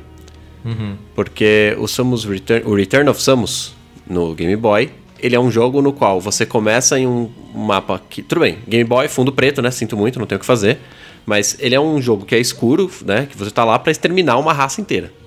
A raça dos Metroid, você vai exterminar os bichos tudo, espécie. É, e aí você tá caminhando e tal, e tem vários bichinhos, você vai matando, etc e tal. Quando você passa da segunda, acho, evolução lá dos Metroids, o mundo começa a ficar meio vazio. Você não encontra mais tantos bichinhos, o ambiente começa a ficar mais hostil, tem lava, tem ácido, tem escambau, e começa assim. Os, os Samus Returns no 3DS acontece a mesma coisa, mas a sensação do mundo ser vazio e de você tá ficando cada vez mais perigoso não existe. Porque você é tão fodão de atirar em todos os cantos, de fazer tudo que você não tem a sensação de medo que tinha jogando um jogo de. Tudo bem. Não dá pra ter medo jogando Game Boy, mas vocês entenderam a ideia Sim, da coisa. atenção. Então, assim, é, quando você tem um remake, e é por isso que eu falo que eu não gosto de- desse negócio de fazer o jogo de novo, é. Você não está fazendo o mesmo jogo. Não, nunca. Você nunca faz o mesmo jogo. é. Resident Evil 1 Remake é tão bom como o remake porque é o mesmo cara fazendo e ele tentou manter as limitações que ele tinha e trazer aquilo que ele queria fazer. Mas se você comparar os dois jogos, eles não, já não são o mesmo jogo mais. Isso é verdade. né? É, e é Então- isso que eu falo que é um apagamento da história, porque essas limitações são importantes pra história dos games e as soluções que as pessoas encontraram pra época e os usos artísticos que elas fizeram delas também são importantes. A Uhum. gente acaba perdendo e reforçando essa narrativa de que melhoria gráfica é a e desempenho é a coisa mais importante do mundo no videogame, não é, sabe? Sim. E a gente- acho que a gente tem ah, um problema aí já velho da, da, da indústria, né? Que é o, o que o, nosso querido amigo Benjamin já falava, que é a obra perder, né, a, a famosa áurea dele, né? O de você colocar isso, né? Estou falando aqui, pra quem não conhece o texto, né? A, a, a obra de arte na época da repro- reprodutibilidade técnica do Benjamin. Que ele basicamente fala, cara, a partir do momento que você consegue criar vários daqueles, e aqui extrapolando um pouco a ideia de criar vários parecidos com aqueles, né? Atualizar, ele perde aquele, aquela essência que da, da, da cria original. É o que ele chama de valor de culto. É, exatamente. Então, assim, cada vez mais que a gente mexe nisso, ele deixa de ser aquilo que ele foi, É, ele- Sim. né? E desculpa, mas eu acho que isso também é um. É, é uma questão muito moderna, né? Que a gente Sim. discute há muito tempo. É eu uma que- troca. Mas eu acho que isso é curioso no caso dos games, porque o game é uma mídia reprodutível desde a sua origem. Porque o Benjamin vai verdade. discutir a questão da aura que ele vai chamar do, do valor de aqui e agora, que é, É. você tá diante da Mona Lisa, você vai entrar numa fila enorme pra ver um quadrinho que é pequeno, 70 centímetros. é, é pequeno e você vai ver de longe, com um vidro na frente e com um monte de sovaco de turista na tua cara, porque ele tem um valor do aqui e agora. É você falar, olha, eu estou na frente da Mona Lisa. O videogame nunca teve o valor de aqui agora, né? Ele é reprodutível da essência. Mas eu acho que dá pra gente fazer o paralelo em relação à questão do valor de exposição. Que ele fala que quando a obra entra na era da reprodutibilidade, ela precisa ser o mais exposta possível pra ela ter relevância. Sim. Porque ela já não vai ter relevância pela unicidade, ela vai ter relevância por quanto ela é vista. Exatamente pelo contrário. né? E aí o videogame vai entrar nesse ciclo de tentar prolongar o próprio valor dele. Mas aí, às vezes, no momento de você tentar prolongar o valor de exposição dele, que é manter aquele jogo sempre em evidência, e a gente tá jogando franquia que existe desde os anos 80, você vai perder coisas no processo. Sim. E Sim. você acaba perdendo limitações, é, soluções artísticas. Aí, aí eu acho que é interessante o, o remake do Resident Evil 2, por exemplo, no qual é, você sabe exatamente aquilo que você vai perder quando você está começando aquele projeto. Porque o Resident Evil 2 tem câmera parada, movimentação tanque, etc. Você sabe exatamente quais são os pontos que você está perdendo e você sabe exatamente o que você quer ganhar. Que é mais dinamismo, mais ação, mas ainda tem que manter aquela estética, aquele ar e tal. E é por isso que eu concordo né, no fato de que a Capcom subiu a barra. Porque apesar do momento você fazer uma, algumas trocas específicas e você gerar realmente dois produtos que são apreciados de formas diferentes, de certa forma, o objetivo final de sensação de medo, de estar perdido numa coisa e você tem que escapar daquela situação, ainda existe. Então, é, de certa forma, a essência daquele jogo se mantém e você consegue fazer. Eu não, eu, eu- o meu problema na época do, do Final Fantasy VII ter sido anunciado, o remake, era que eu achava que ele ia perder essa essência. E eu ainda pode acontecer, né? Sim, Mas pode. é, eu, eu acho que é, é importante entender o porquê que aquela obra daquela época é importante e o que é importante e influenciou o resto depois. Exato. E aí você pega esses caras e fala assim, como é que eu mantenho esse cara hoje e agrego coisas que façam aqueles moleque que estão começando a jogar com Fortnite com 12 anos de idade achar esse jogo que eu achava legal há 30 anos atrás, legal hoje. E é interessante também ver essas obras como um diálogo e não como uma substituição, né?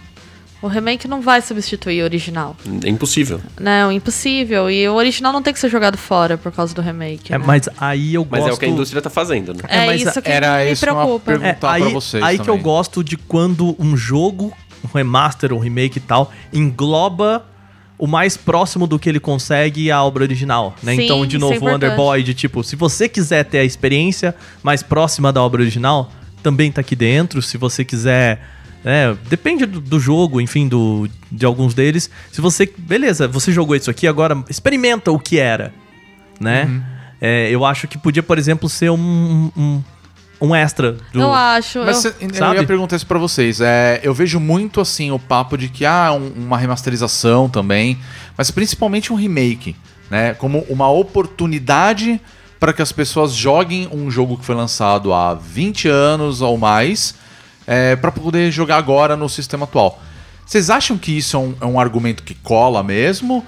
Ou pra vocês é tipo, não, balela é os caras querendo ganhar dinheiro em cima da obra que já foi lançada há Eu muito acho tempo? que ele cola. Ele o problema é que eu não acho que deveria colar. Exato. Ah, tá. Porque aí eu acho que você reforça a narrativa que um videogame só tem valor se ele tem, por exemplo, atualização gráfica e desempenho. Tá, entendi. O que eu acho que é assim, tem questões que eu acho que tudo bem você querer atualizar. Por exemplo, problemas, limitações de jogabilidade, né? Que nem a questão Aham. da mira, que você falou do Metroid Prime, que eram problemáticas, estragavam a experiência de jogo naquela época já. Sim, sim. Então, ok. Né, vou fazer uma correção de um problema de uma obra boa, que talvez tivesse um entrave ali e tal. Uhum. Mas eu também acho muito complicado essa visão que a gente tem de que a molecada só vai se interessar por um jogo se ele tiver gráfico de última geração. Sim. Até porque ele é mentira. É, isso que eu ia Eu falar. já Eu, fiz- eu discordo, né, de tipo, É, eu já, desse argumento, eu já né? fiz mediação de videogame, exposição de videogame independente, videogame alternativo com crianças. Você tava Aham. até junto, a gente fez uma no Sesc. Sim, sim. Que os jogos, eles não eram graficamente a coisa mais atualizada do mundo e a molecada estava jogando e pirando. Sim. É, eu acho que falta mediação e falta um certo esforço da indústria de games também. Uhum. Agora que ah, é pra apresentar pra uma nova geração, pra ganhar dinheiro, de fato. Sim. É, é. Mas é, é uma pergunta, né? É esse, essa mediação e as- os jovens jogarem jogos que parecem velhos, digamos assim, ou feios, é, acontece e tem um público pra isso. Mas a indústria não tá olhando esse, né? Não, não tá. Ela tá olhando aquele outro que gosta de assistir cinema em IMAX com um som destruindo a sua é orelha. tudo muito épico, né? Tipo, É. E só existe um gamer, né? que esse é o problema da indústria. Ela não consegue olhar que tem perfis de jogos. Ah, sim, isso ela não E vendo. sim, tem gente fazendo essa mediação, né? Tem Sim. muita gente fazendo esse esforço. Mas não é a indústria. Mas Eu acho que posso- isso se aplica até no cinema. Então, eu queria fazer uma, uma provoca- provocação aqui, até uma pergunta, enfim. Ah, voltando um pouco para aquele, pra aquele histórico que eu falei, né, do PlayStation 3 pro PlayStation 4, essa troca de geração, né, Aham. em que o mercado falou assim, cara, eu não sei se eu, se eu ainda confio nessa mídia. Será que não é o mesmo que tá acontecendo com o cinema hoje? Em que a gente tem os serviços de streaming, né, todas Aham, essas sim. empresas entrando e por isso que a gente tem tanto remake no cinema também, de tipo, Sim. cara, ninguém tá querendo botar muita grana numa mídia que será que vai ter futuro? Eu acho que é isso, e também o fato de que aquela questão que eu falei do público consumidor de idade média de 30 anos é, é o, o- as franquias né, mais fortes da história recente do cinema, elas estão ali concentradas nos anos 80, né? Ah, sim. Ou a cultura pop do jeito que a gente conhece hoje, porque quem tem poder de consumo hoje são as pessoas que viram esses produtos dos anos 80 crianças. Então eu acho que as pessoas que estão trabalhando na indústria também são essas pessoas. Então tem uma questão do, da oportunidade de público também. E essas pessoas agora estão tendo filhos e assim, ah, eu vou levar meu filho pra ver os Caça-Fantasmas, sabe? Porque eu assistia e eu gostava. Eu vejo esses filmes da Disney que são totalmente feitos pra apelar pra nostalgia de gente que fica falando de fita verde no Twitter, né? Eu, pelo amor de Deus, É, gente. porque a galera que assistiu o Rei Leão no- na fitinha da Abril Verde É, tinha um- tem mais direito de assistir o. Tinha uma bandeja remake, né, de do- pipoca da fita verde. Foi, assim. foi, E eu fico lembro pensando, vocês nunca enroscaram aquela merda no VHS da Que mãe de vocês? desgraça, e tiveram é. que voltar na caneta. Teve pra que, e achar teve que pagar uma grana na locadora ainda, né? Não. Estragou a fita, né? No, e o quê? Você, você voltava na caneta no Missão Impossível que se sua mãe visse Nossa, o que você tava fazendo. Não, na surdina. É não, você fala, meu Deus, eu tenho que fazer isso aqui o mais rápido possível. Nossa, sim. Muita, É, E muita dava pau isso daí. Mas eu acho que aí também tem dois pontos. Eu acho que tem a questão. é, eu vou falar nostálgica da coisa. Porque, por exemplo, você- falou até de Caça-Fantasmas, né? Eu fui reassistir Caça-Fantasmas quando teve aquele clássico Cinemark. E eu falei, É, nós somos porra, juntos." adorar. É, nós somos juntos, né? Nossa, adorava Caça-Fantasmas. Eu fui assistir, eu achei um filme muito ruim. É uma merda, gente. Não façam isso. Eu achei um filme muito ruim. Eu falei, nossa, Eu cara, na aqui- minha memória era maravilhoso. Tô aqui implorando pra você, se você gosta quê, de Caça-Fantasmas, não Tem quase um coito com fantasma. Como esse filme é ruim, gente. Não, não, é, é Que isso? não dá, sabe? Ele tem valor de Quase entrete- porque cortou no filme, né? É, exato. é. Ele tem valor de entretenimento? Tem, mas talvez não da maneira que vocês É, e outra, ele tem um fator importante que era assim, você tinha comediantes fazendo aquele filme, né? Você tinha o Dana Croyd, você tinha o, Rick Moranis. o, o próprio Rick Moranis, que depois ele fez uma leva de filmes aí. Eu acho que Caça Todo mundo Fantasmas acaba entrando um pouco no, no problema dele ser um filme meio trash. Ah, Só totalmente. que não ser um filme trash. Exato, ele é um filme de trash de Hollywood. Não, não fazer a galhofa de propósito, É. sabe? É, é e aí depois eles fizeram, que é basicamente um remake do Caça-Fantasmas com mulheres. Aí Ele é um reboot. é um reboot, né? Exato. É porque um tem os, os- originais em- citados, né? Exato, é um, é, um, é um reboot. E aí muita gente não gostou, porque tinha aquela questão. É, ah, porque é com mulher, não tem nada a ver. E é muito melhor que o filme original. É muito melhor. Vou deixar aqui. Não, é, é muito melhor. É, vi. é- ele é mais. Ele é atualizado pros Ele é divertido. Então, é divertido, é legal. E agora vai ser um outro Caça-Fantasmas baseado nos filmes dos anos 80. Que tem até um moleque do Stranger Things. Só né? é outro reboot, né? É um outro reboot, é outro outra reboot. coisa, assim. Aí É, você fala, ó, Tem vai- algum executivo lá que gosta muito, assim. É, então acha, eu acho que assim, é. Vamos apelar para a nostalgia, porque vai vender pra caralho. Eu acho que é, vamos Sabe? tentar até acertar. Exato. E ao mesmo tempo, a gente tem um problema seríssimo dentro do- de Hollywood, principalmente, que é bons filmes que não foram feitos em Hollywood, que os caras querem fazer a versão deles. Eu sou contra. Eu Ah. sou extremamente contra esse tipo de coisa. Eu boicoto muito. Em algum dos filmes. Parasita, tá, Vou tá, tá, refazer. tá. Tá aí, meu. Puta Gente. filme, né? Deixa ela entrar um dos meus filmes de terror preferidos. É ever. maravilhoso. E né? eu nunca vi Você a tem Old versão Boy, americana. Old Boy, que é um filme fantástico, os caras foram lá. Vocês O- assistiram aquele, aquele, eu acho que é argentino, se me engano, é, El Secreto de sus Ojos? Assistimos o argentino. Cara, É, não, assiste a versão norte-americana. Jamais, me Cara, recuso, eu tenho assim, princípios. Vou falar um negócio pra quem assistiu o filme. É. Eles trocam o final.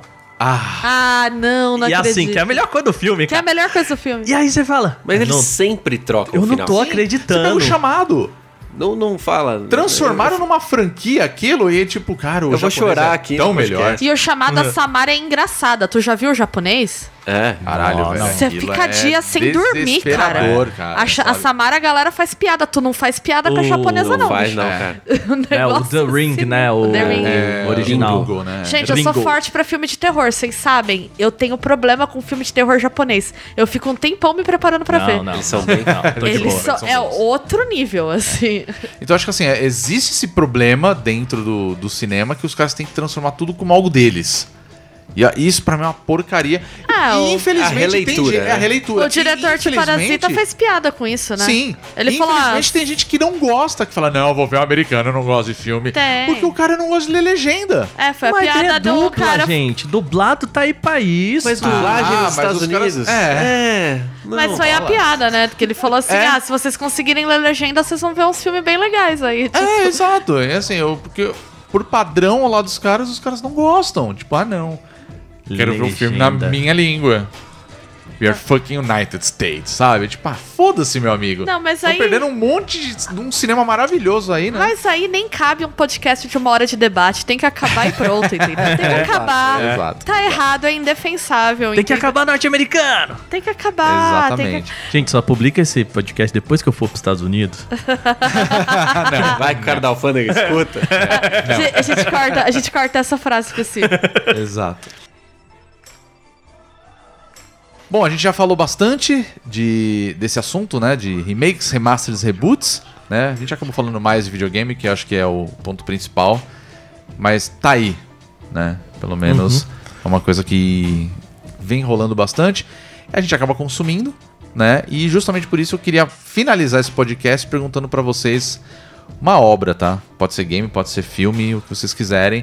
Que vocês gostariam que tivesse um remake, um remaster e um reboot. Tem que ter três? Um de cada. Putz. Tá pode bom. ser jogo, pode e ser peraí, filme. tem que ser alguma coisa que eu queira que ele exista. Que você gostaria de ver. Eu acho que esse é o maior problema. Putz. pra um, pra três. Caraca. Vamos foder o convidado O hoje, Renato né? quer um remake do conceito de remake no qual ele não existe. Isso, Então boa. vamos facilitar o negócio que a gente, faz, a gente faz uma rodada remake, uma rodada reboot Exato. e uma rodada pra gente dar um dinamismo. Pode ser? Perfeito, combinado, Tá vai. Fechou. Remake, vamos começar aqui na- nessa ordem que a gente de, de apresentação, então? Isso, Tá show. bom? Remake. Ok, eu gostaria de um remake de um jogo de Atari que eu amo, que é o Defender. Ele é um jogo Caraca, que tem. ok. É, eu sou louca da Atari. Ele é um jogo interessante porque ele tem. Você tem que ficar matando né, os aliens que ficam lá tentando abduzir pessoas.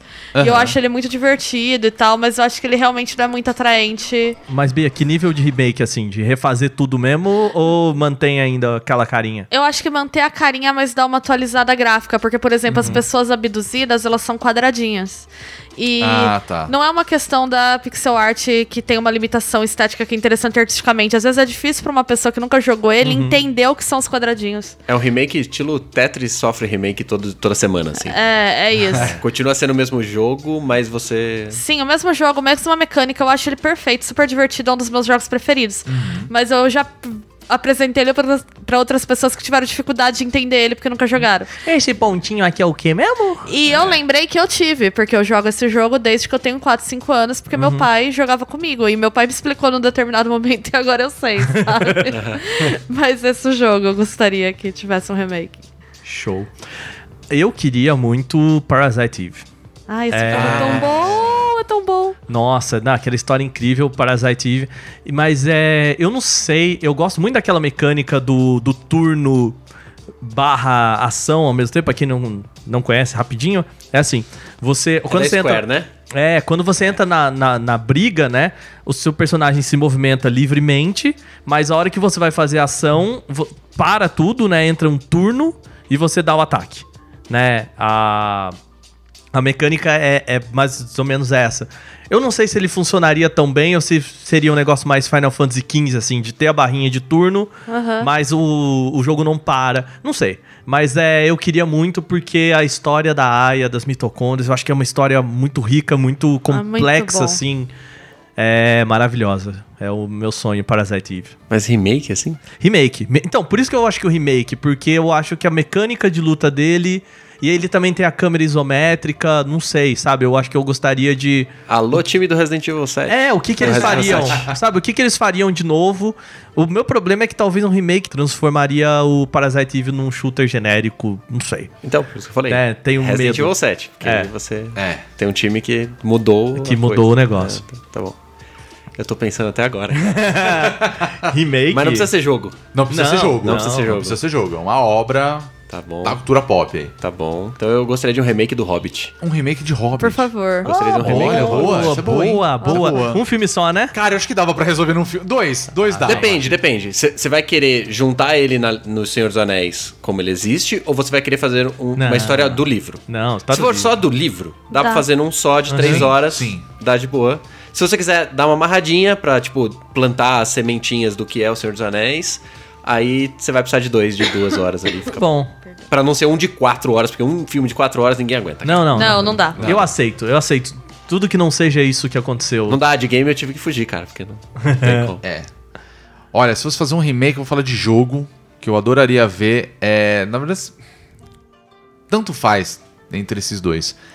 Eu queria muito um remake de um jogo chamado Shinobi Do, que você é um ninja que tem que matar pessoas. Basicamente é isso. Mas é um jogo fantástico. Eu adoraria ver esse jogo sendo refeito pra nova geração. Qual plataforma é isso? Ele, eu joguei ele no Play 2. Eu Nossa. não me recordo se tem, sei lá, pra Xbox, por exemplo, né? Mas pra facilitar a memória das pessoas, é por isso que eu falo que é meio que por mim também não teria problema, tem Shu. Mas Não é Sekiro? Então, aí é que tá, né? Não é bem o Sekiro, entendeu? Temos um sequireiro aqui. Não é bem um Sekiro. O Sekiro, ele, ele bebe muito da fonte, mas eu adoraria jogar um... Ah, era, era a Um suspeita Tenchu. da galera na época, né? É, ia então, ser. então eu adoraria um Tenchu remake ali entre esses dois. Eu prefiro o Shinobi Do, mas a a maioria das pessoas conhece Tenchu, então pra mim seria esse aí.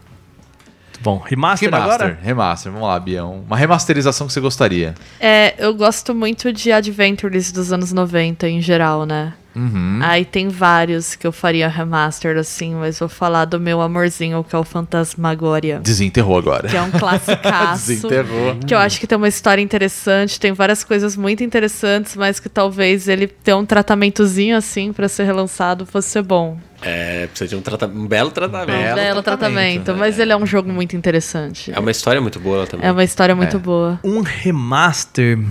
Ai, olha. Eu. Um. eu tô olhando, eu tô olhando pro Tô olhando Renato. pro Renato, só quero ver. Eu já até sei o que é, quer ver? Banjo Kazooie. Sabia? Porque, assim, eu acho que ele é. Eu acho Banjo Kazooie incrível, cara. Um Eu dos gosto jogos, também, assim, gente. é, É é questão um- de tempo só. Essa é, é, o- questão de tempo. é o meu jogo do, do Nintendo 64. 64, é. disparado e tal. E então, eu acho que é um jogo. Assim, eu gostaria meio que de bobeira, porque ele já tem. Já tá acessível, né? E eu tava pensando aqui, talvez, no outro jogo que eu gosto muito, que é o Yoshi Island, né? O Super Mario. Esse jogo! Mas eu tenho medo. Revolução anarquista na Ilha dos É, Yoshi. é, mas eu acho que ele tem um problema. De se ele fosse feito como um remaster. Que é. Eles com certeza tentariam transformar Yoshi Island no Woolly World aí do. dessa estética é, Yoshi. É verdade. E. e, Cara, a coisa mais incrível é Shigeru Miyamoto falando assim: vocês não vão deixar eu fazer esse jogo? Então eu vou fazer o jogo do jeito que eu quero. que é essa maluquice que é, que é aquele negócio de, de né, craft, crayon lá e tal, que é Aham. incrível daquele jogo. Ah, esse jogo é lindo. Mas eu acho que, não sei. Não sei se eu gostaria que eles repensassem esse, essa estética aí, não. Eu quero dizer que eu gosto da, da franquia Mario porque eles fazem o, o, o remake sem ser o remake, né? É, Yoshi's Island, beleza, Total. né? Aí tem o Crafted, o, o Woolly World, O depois Woolly tem o World. Crafted World. É. Tipo, É eles. verdade. Ó, essa aqui é a nossa linha, tá? A gente tá brincando com coisas de verdade que estão no fundo aqui, colocam um, uma plataforma é na verdade, frente. é verdade. Eu gosto dessa ideia. Comprem gosto- bonecos de lã, né? Isso aí. e exato. eu vou dizer Quero. que uma Um vez de eu dei, eu dei um Yoshi o azul de lã pro meu irmão de aniversário, o amiibo. E é a coisa mais bonitinha do mundo. Nossa, assim, eu quase peguei de volta pra mim. Assim. Ai, que lindo. É basicamente um amigurumi, né? De, É um amigurumi, Yoshi, é a coisa mais fofa. É muito bonitinho. É demais. Isso que dá a gente chamar a pessoa que não Oh, gosta de remaster. Acho que dá pra fazer um remaster do Chrono Cross pra eu finalmente jogar esse jogo de forma decente. O Chrono Cross tem o- Chrono Trigger. tem- Ah! Chrono Trigger não mexe. Chrono Trigger não, Não, mexe. Chrono Trigger acho que... Deixa lá. Deixa lá. Não, tem que ter respeito. Chrono Cross. Chrono Cross tem uma trilha sonora magnífica. O visual dele pro PlayStation 1 é magnífico também. Só que ele tem um sistema de menu muito merda. Que se você tenta jogar ele no emulador, ele fica um lixo. Se você tentar fazer ele upscaling, fica uma merda. Então eu acho que Chrono Cross talvez seja um bom remaster, assim. Você faz igual o Final Fantasy VIII. Ó, eu Legal. gostei. Gostei. Boa. Gostei. Remaster, pra não falar pra fazer um remake, eu gostaria de um remaster de um jogo chamado Bust a Move. Olha! Ah, esse jogo Que é era um jogo divertido pra caramba. Eu tentei jogar recentemente num emulador de Play 1 e não consegui.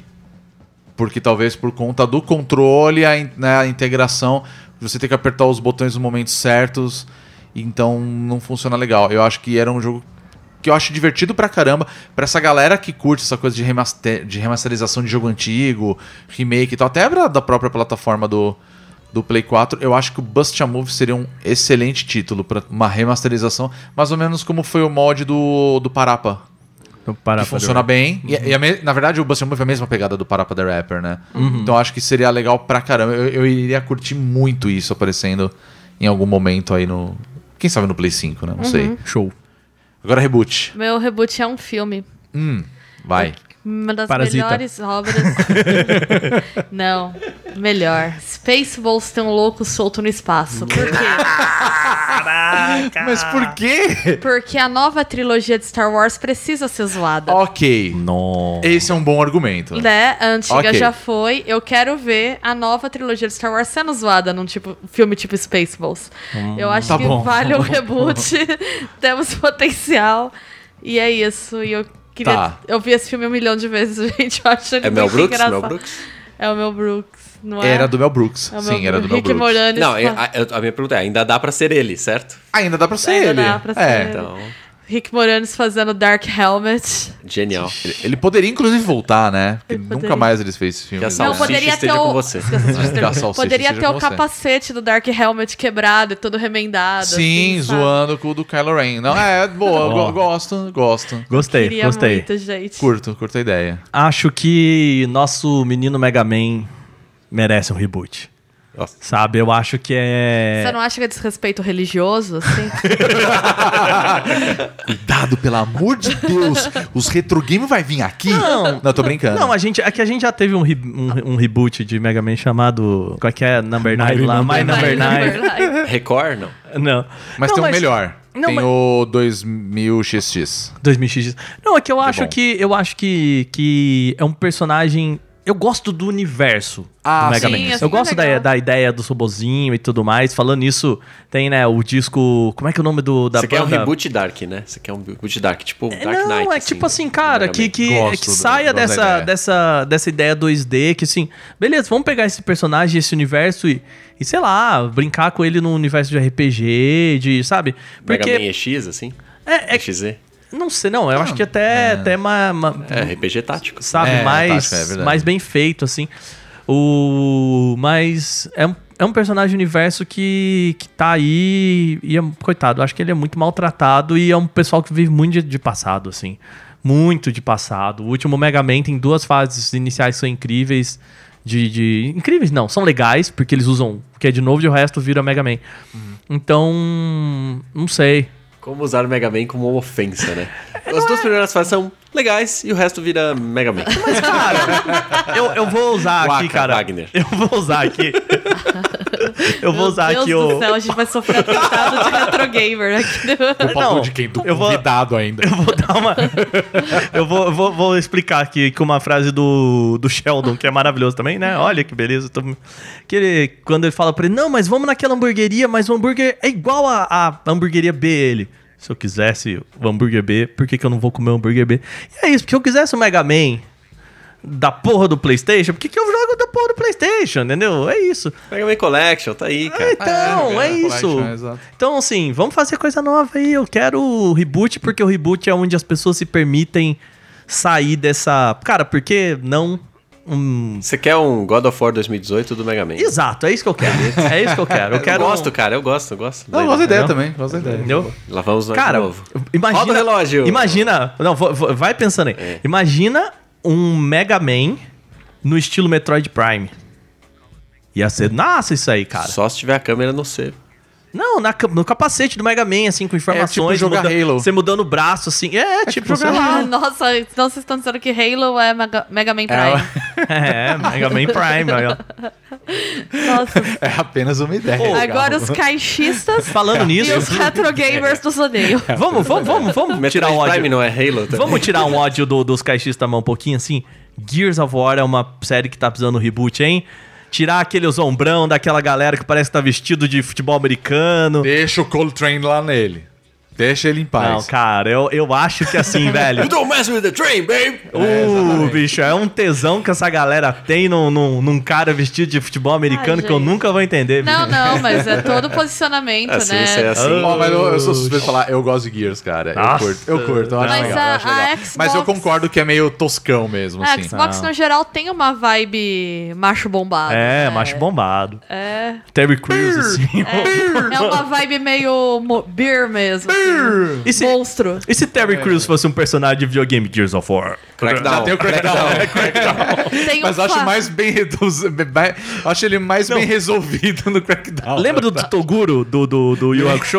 Se o Toguro fosse um personagem de... É, Gears of ser War. Gigantamax no Pokémon, tá ligado? Te ajudei nessa, hein? Você me ajudou? Você... Ué, tava pra você pensar aí, cara. O, mas mas o- quem me ajudou foi ele aqui, ó. Ah, é? Porque eu acho que Pokémon merecia um reboot. Oh, Pokémon. Aí eu vi Você vantagem. acha Nossa, mesmo? cara? Pokémon precisava ser. Se redimiu aqui agora. Zerar, zerar o bagulho, falar assim, Também ó, acho. galerinha, Esquece parabéns esses pelo que 900 bichos, foda-se agora. Saudade do que não vivi. Vamos, vamos aqui, ó. Porque eu acho que. a- a- a- É que assim, eu sei, vende, é fácil, é moleza, faz sempre sim. igual, muda três vírgulas e beleza, vende. N- Não, eu tenho várias coisas contra isso, mas tudo bem. É, beleza, segue a vida. Mas eu acho que valeria. Tipo, eu, eu acho que eles perderam uma oportunidade gigante no Let's Go, por exemplo, de ter feito Ah, um sim, belo Sim, uma Let's Go teria, poderia ter sido um puta jogo. Faz spin-off, entendeu? Segue, É. segue outro caminho, continua com o Sword and Shield aqui nesse lado, faz o Sim, outro do outro sim. lado, beleza. Mas eu acho que 800 Pokémon pra cacete, os Pokémon não tem divisão de região de Já verdade. passou de mil, meu querido. Ah, então. Nossa, Mas, não, por exemplo, por que não pega esse mundo e faz, ó, cada região tem seus pokémons. Vai ter um ou outro que são iguais, Aham. igual é o mundo real. Tipo, Exato. tem Sim. um gato que é parecido com o outro gato do outro lado, mas eles não são o mesmo gato. Então É. faz dois, faz tipos diferentes, coisas diferentes. E que você consiga explorar sem ter que. Ah, entrou na rota 5, subiu um elevador, loading. Tipo, porra. né? Acho que Monster Hunter tá aí pra mostrar que dá pra fazer Ah, sim, um é mundo no qual você explora devagar o negócio.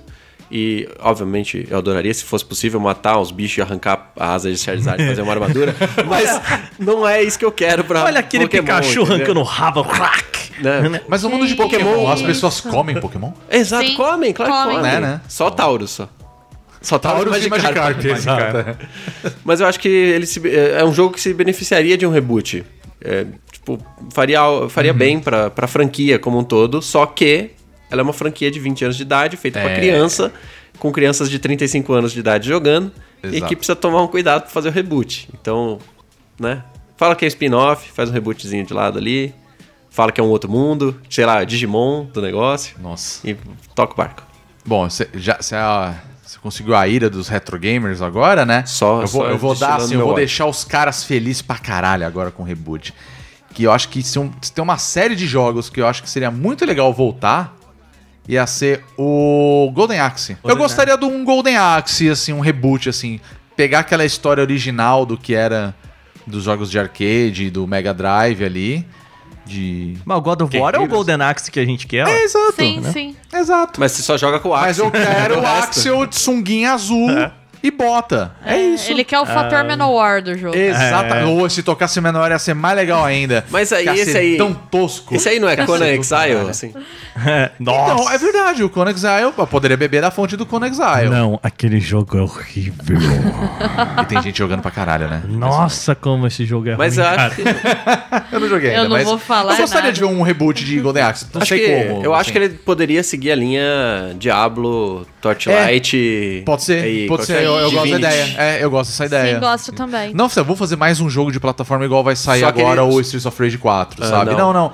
Vamos fazer uma coisa nova. É, já que a gente tá destilando ódio contra os retro gamers, não interessa. Não, não, não estamos. Be- não Beaten up chega, né, gente? Tá bom, né? Ah, Ah, não, eu gosto de Se né? tiver defesa, eu topo. assim, eu não sou. Não, nada contra falar mal Veja um do retro Battletoad, gamer. gente. Veja um Inclusive, Battletoad. gosto. Mas esse último é... Não vou entrar nesse assunto. Golden Axe. Se fizer um esquema Diablo, Divinity, etc., só que com classe fixa, É, entendeu? eu gosto Coloca ideia. quatro carinhas. Gosto. Sei lá. Eu gosto. É, Magi- Mágica? É isso o nome daquele outro jogo lá? Que tinha os quatro Mágica. Mágica, o Torchlight... Tor- Ah, então, que você. Só que em vez de. Porque Torchlight, Divinity, etc., você cria o seu personagem, Ah, coloca sim, a classe, sim. muda os Não, bagulhos. não, é Mas acho que daria pra fazer um Você escolhe mais os fixo. personagens, Ah, é, Seria legal. acabou. Nem que seja uma coisa de jogar Mas cada não um rogue, com- pelo amor de Deus. Não, não, não. Não rogue. Não. Não. Mapas Eu- desenhados, historinha É, bem feita. Exato. Sim. Porque é uma história legal o Golden Axe, então eu acho que ia ser bacana ter um... Aí em algum momento dá um Rebutão. split, os, os três caras que estão jogando juntos, tem que ir um ser. pra cada canto. Mas por que não, volta sabe? Tipo, eu, gostaria. Gostaria Bacana, de um- gostei, um gostei. assim. É um bom lugar pra rebutar. é, Rodrigo, acho que a gente chegou àquela hora Chega, que a gente né? chega pra pessoa que tá nos ouvindo. Fala aí, deixa aí Com o seu certeza, reboot, seu com remake, certeza. seu remaster, a sua ira pelos que a gente falou aqui, né? De preferência nessa sequência. Exatamente. O que, que vocês acham desses tipos de jogos, né? De filmes também, a gente, né, tá aí também. Mas a gente quer saber de vocês, então, lógico, vocês podem procurar a gente nas redes sociais, que hoje tá reduzido, né? É. Vou pedir aí pro, Proca falar qual é o nosso Twitter. O nosso Twitter é bonusstage BR. O cara Você leu viu? a pauta. É isso Você aí. viu? É. Você viu, né? Rapaz, manja Não, mais mas que você. é, é- não, mas é que cê- vocês não perceberam aqui. Hum. Eu falo assim, bônus stage, aí eu olho pra cara do Rodrigo. Se Ah. ele fizer um joinha, eu paro aí. Se ele não fizer nada, eu. entendi. BR? É, tá certo. Aí eu, eu não sei o qual que que eu falo. Fala do zero. De novo, vai. Fala aí. Eu- Também na- é o mesmo da nossa Twitch. Twitch, né? Então bônus vamos, stage BR. vamos deixar assim. Terças, quartas e quintas, né? A gente tá fazendo lives na Sim. twitch.tv barra E aí, eu ó, já vou falar, semana que vem é a última com Sekiro, depois é eu volto pra jogo, pra jogo atual aí. Bia, qual é o nosso Facebook barra Instagram? Que é o mesmo? O nosso Instagram é o Bônus Stage. Uhum. Facebook também, mas eu acho que você deveria deletar essa rede. Então. Apoio. A gente tá lá no Facebook se quiser seguir a Assim gente, como eu né? apoio o bônus stage, eu apoio essa ideia de mate Sim, Facebook. Muito Eu também, bem. Justo eu- agora? Muito bem. E claro, o nosso site, né? bonusstage.com.br, que você encontra todos os outros episódios do, do Bonus Cast. E geralmente a gente coloca lá o, links para assuntos relacionados às coisas que a gente falou nos episódios. Então pode ser um bom guia para você, caso você esteja ouvindo a gente no Spotify, no seu agregador favorito de podcasts. Seja lá onde for, a gente tá aí em diversas plataformas. E aí tem, a, tem quem ainda ouça a gente direto do site. Uau, isso aí. Uau! Eu acho meio arcaico, mas tudo bem. Tá aí pra você ouvir a gente. Ô, Renato, Certo? quer deixar um link? Arroba meialuafsoco no Twitter. Não vá pro Facebook, a não ser que seja pra assistir nossas lives com o Caio, que ainda está no Facebook, né? Vai até quando? Não sei. Meialua.net é o nosso site. Meialua.net barra lives é o, o esquema do coisa. Meialua.net barra vídeos vai pro nosso YouTube. Olha. Meialua.net barra padrim vai pro padrim, meialua.net barra PicPay vai pro PicPay e você pode nos aí. apoiar como quiser. E é isso, essa é a diversão Apoiem toda. também o Meia Lua. Como é que, como é que tá lá? Estão produzindo podcast, vídeo? É, Podcast a culpa é minha, né? Aham. Tá, tá sem podcast desde o dia, acho que 22 de dezembro. Então, Tá de muito. férias. É isso. Normal. Esse é o primeiro podcast Brasil que eu gravo esse ano. Você o viu que Brasil eu- só começa a rodar depois do carnaval. Não foi? Você viu que. Quem que me respondeu? Que eu falei assim: Ô, o feed de vocês deu pau aqui no Spotify.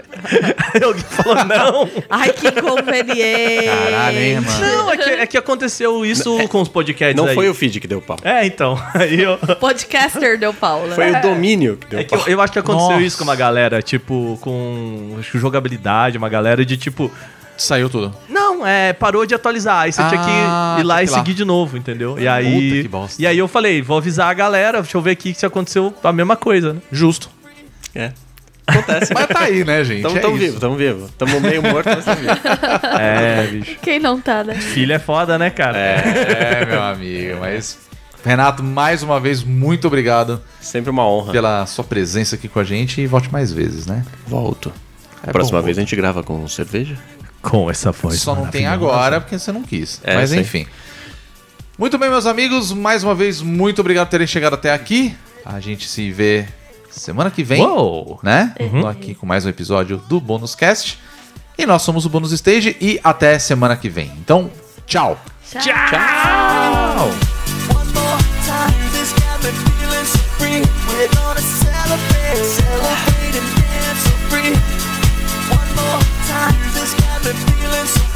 We're gonna celebrate.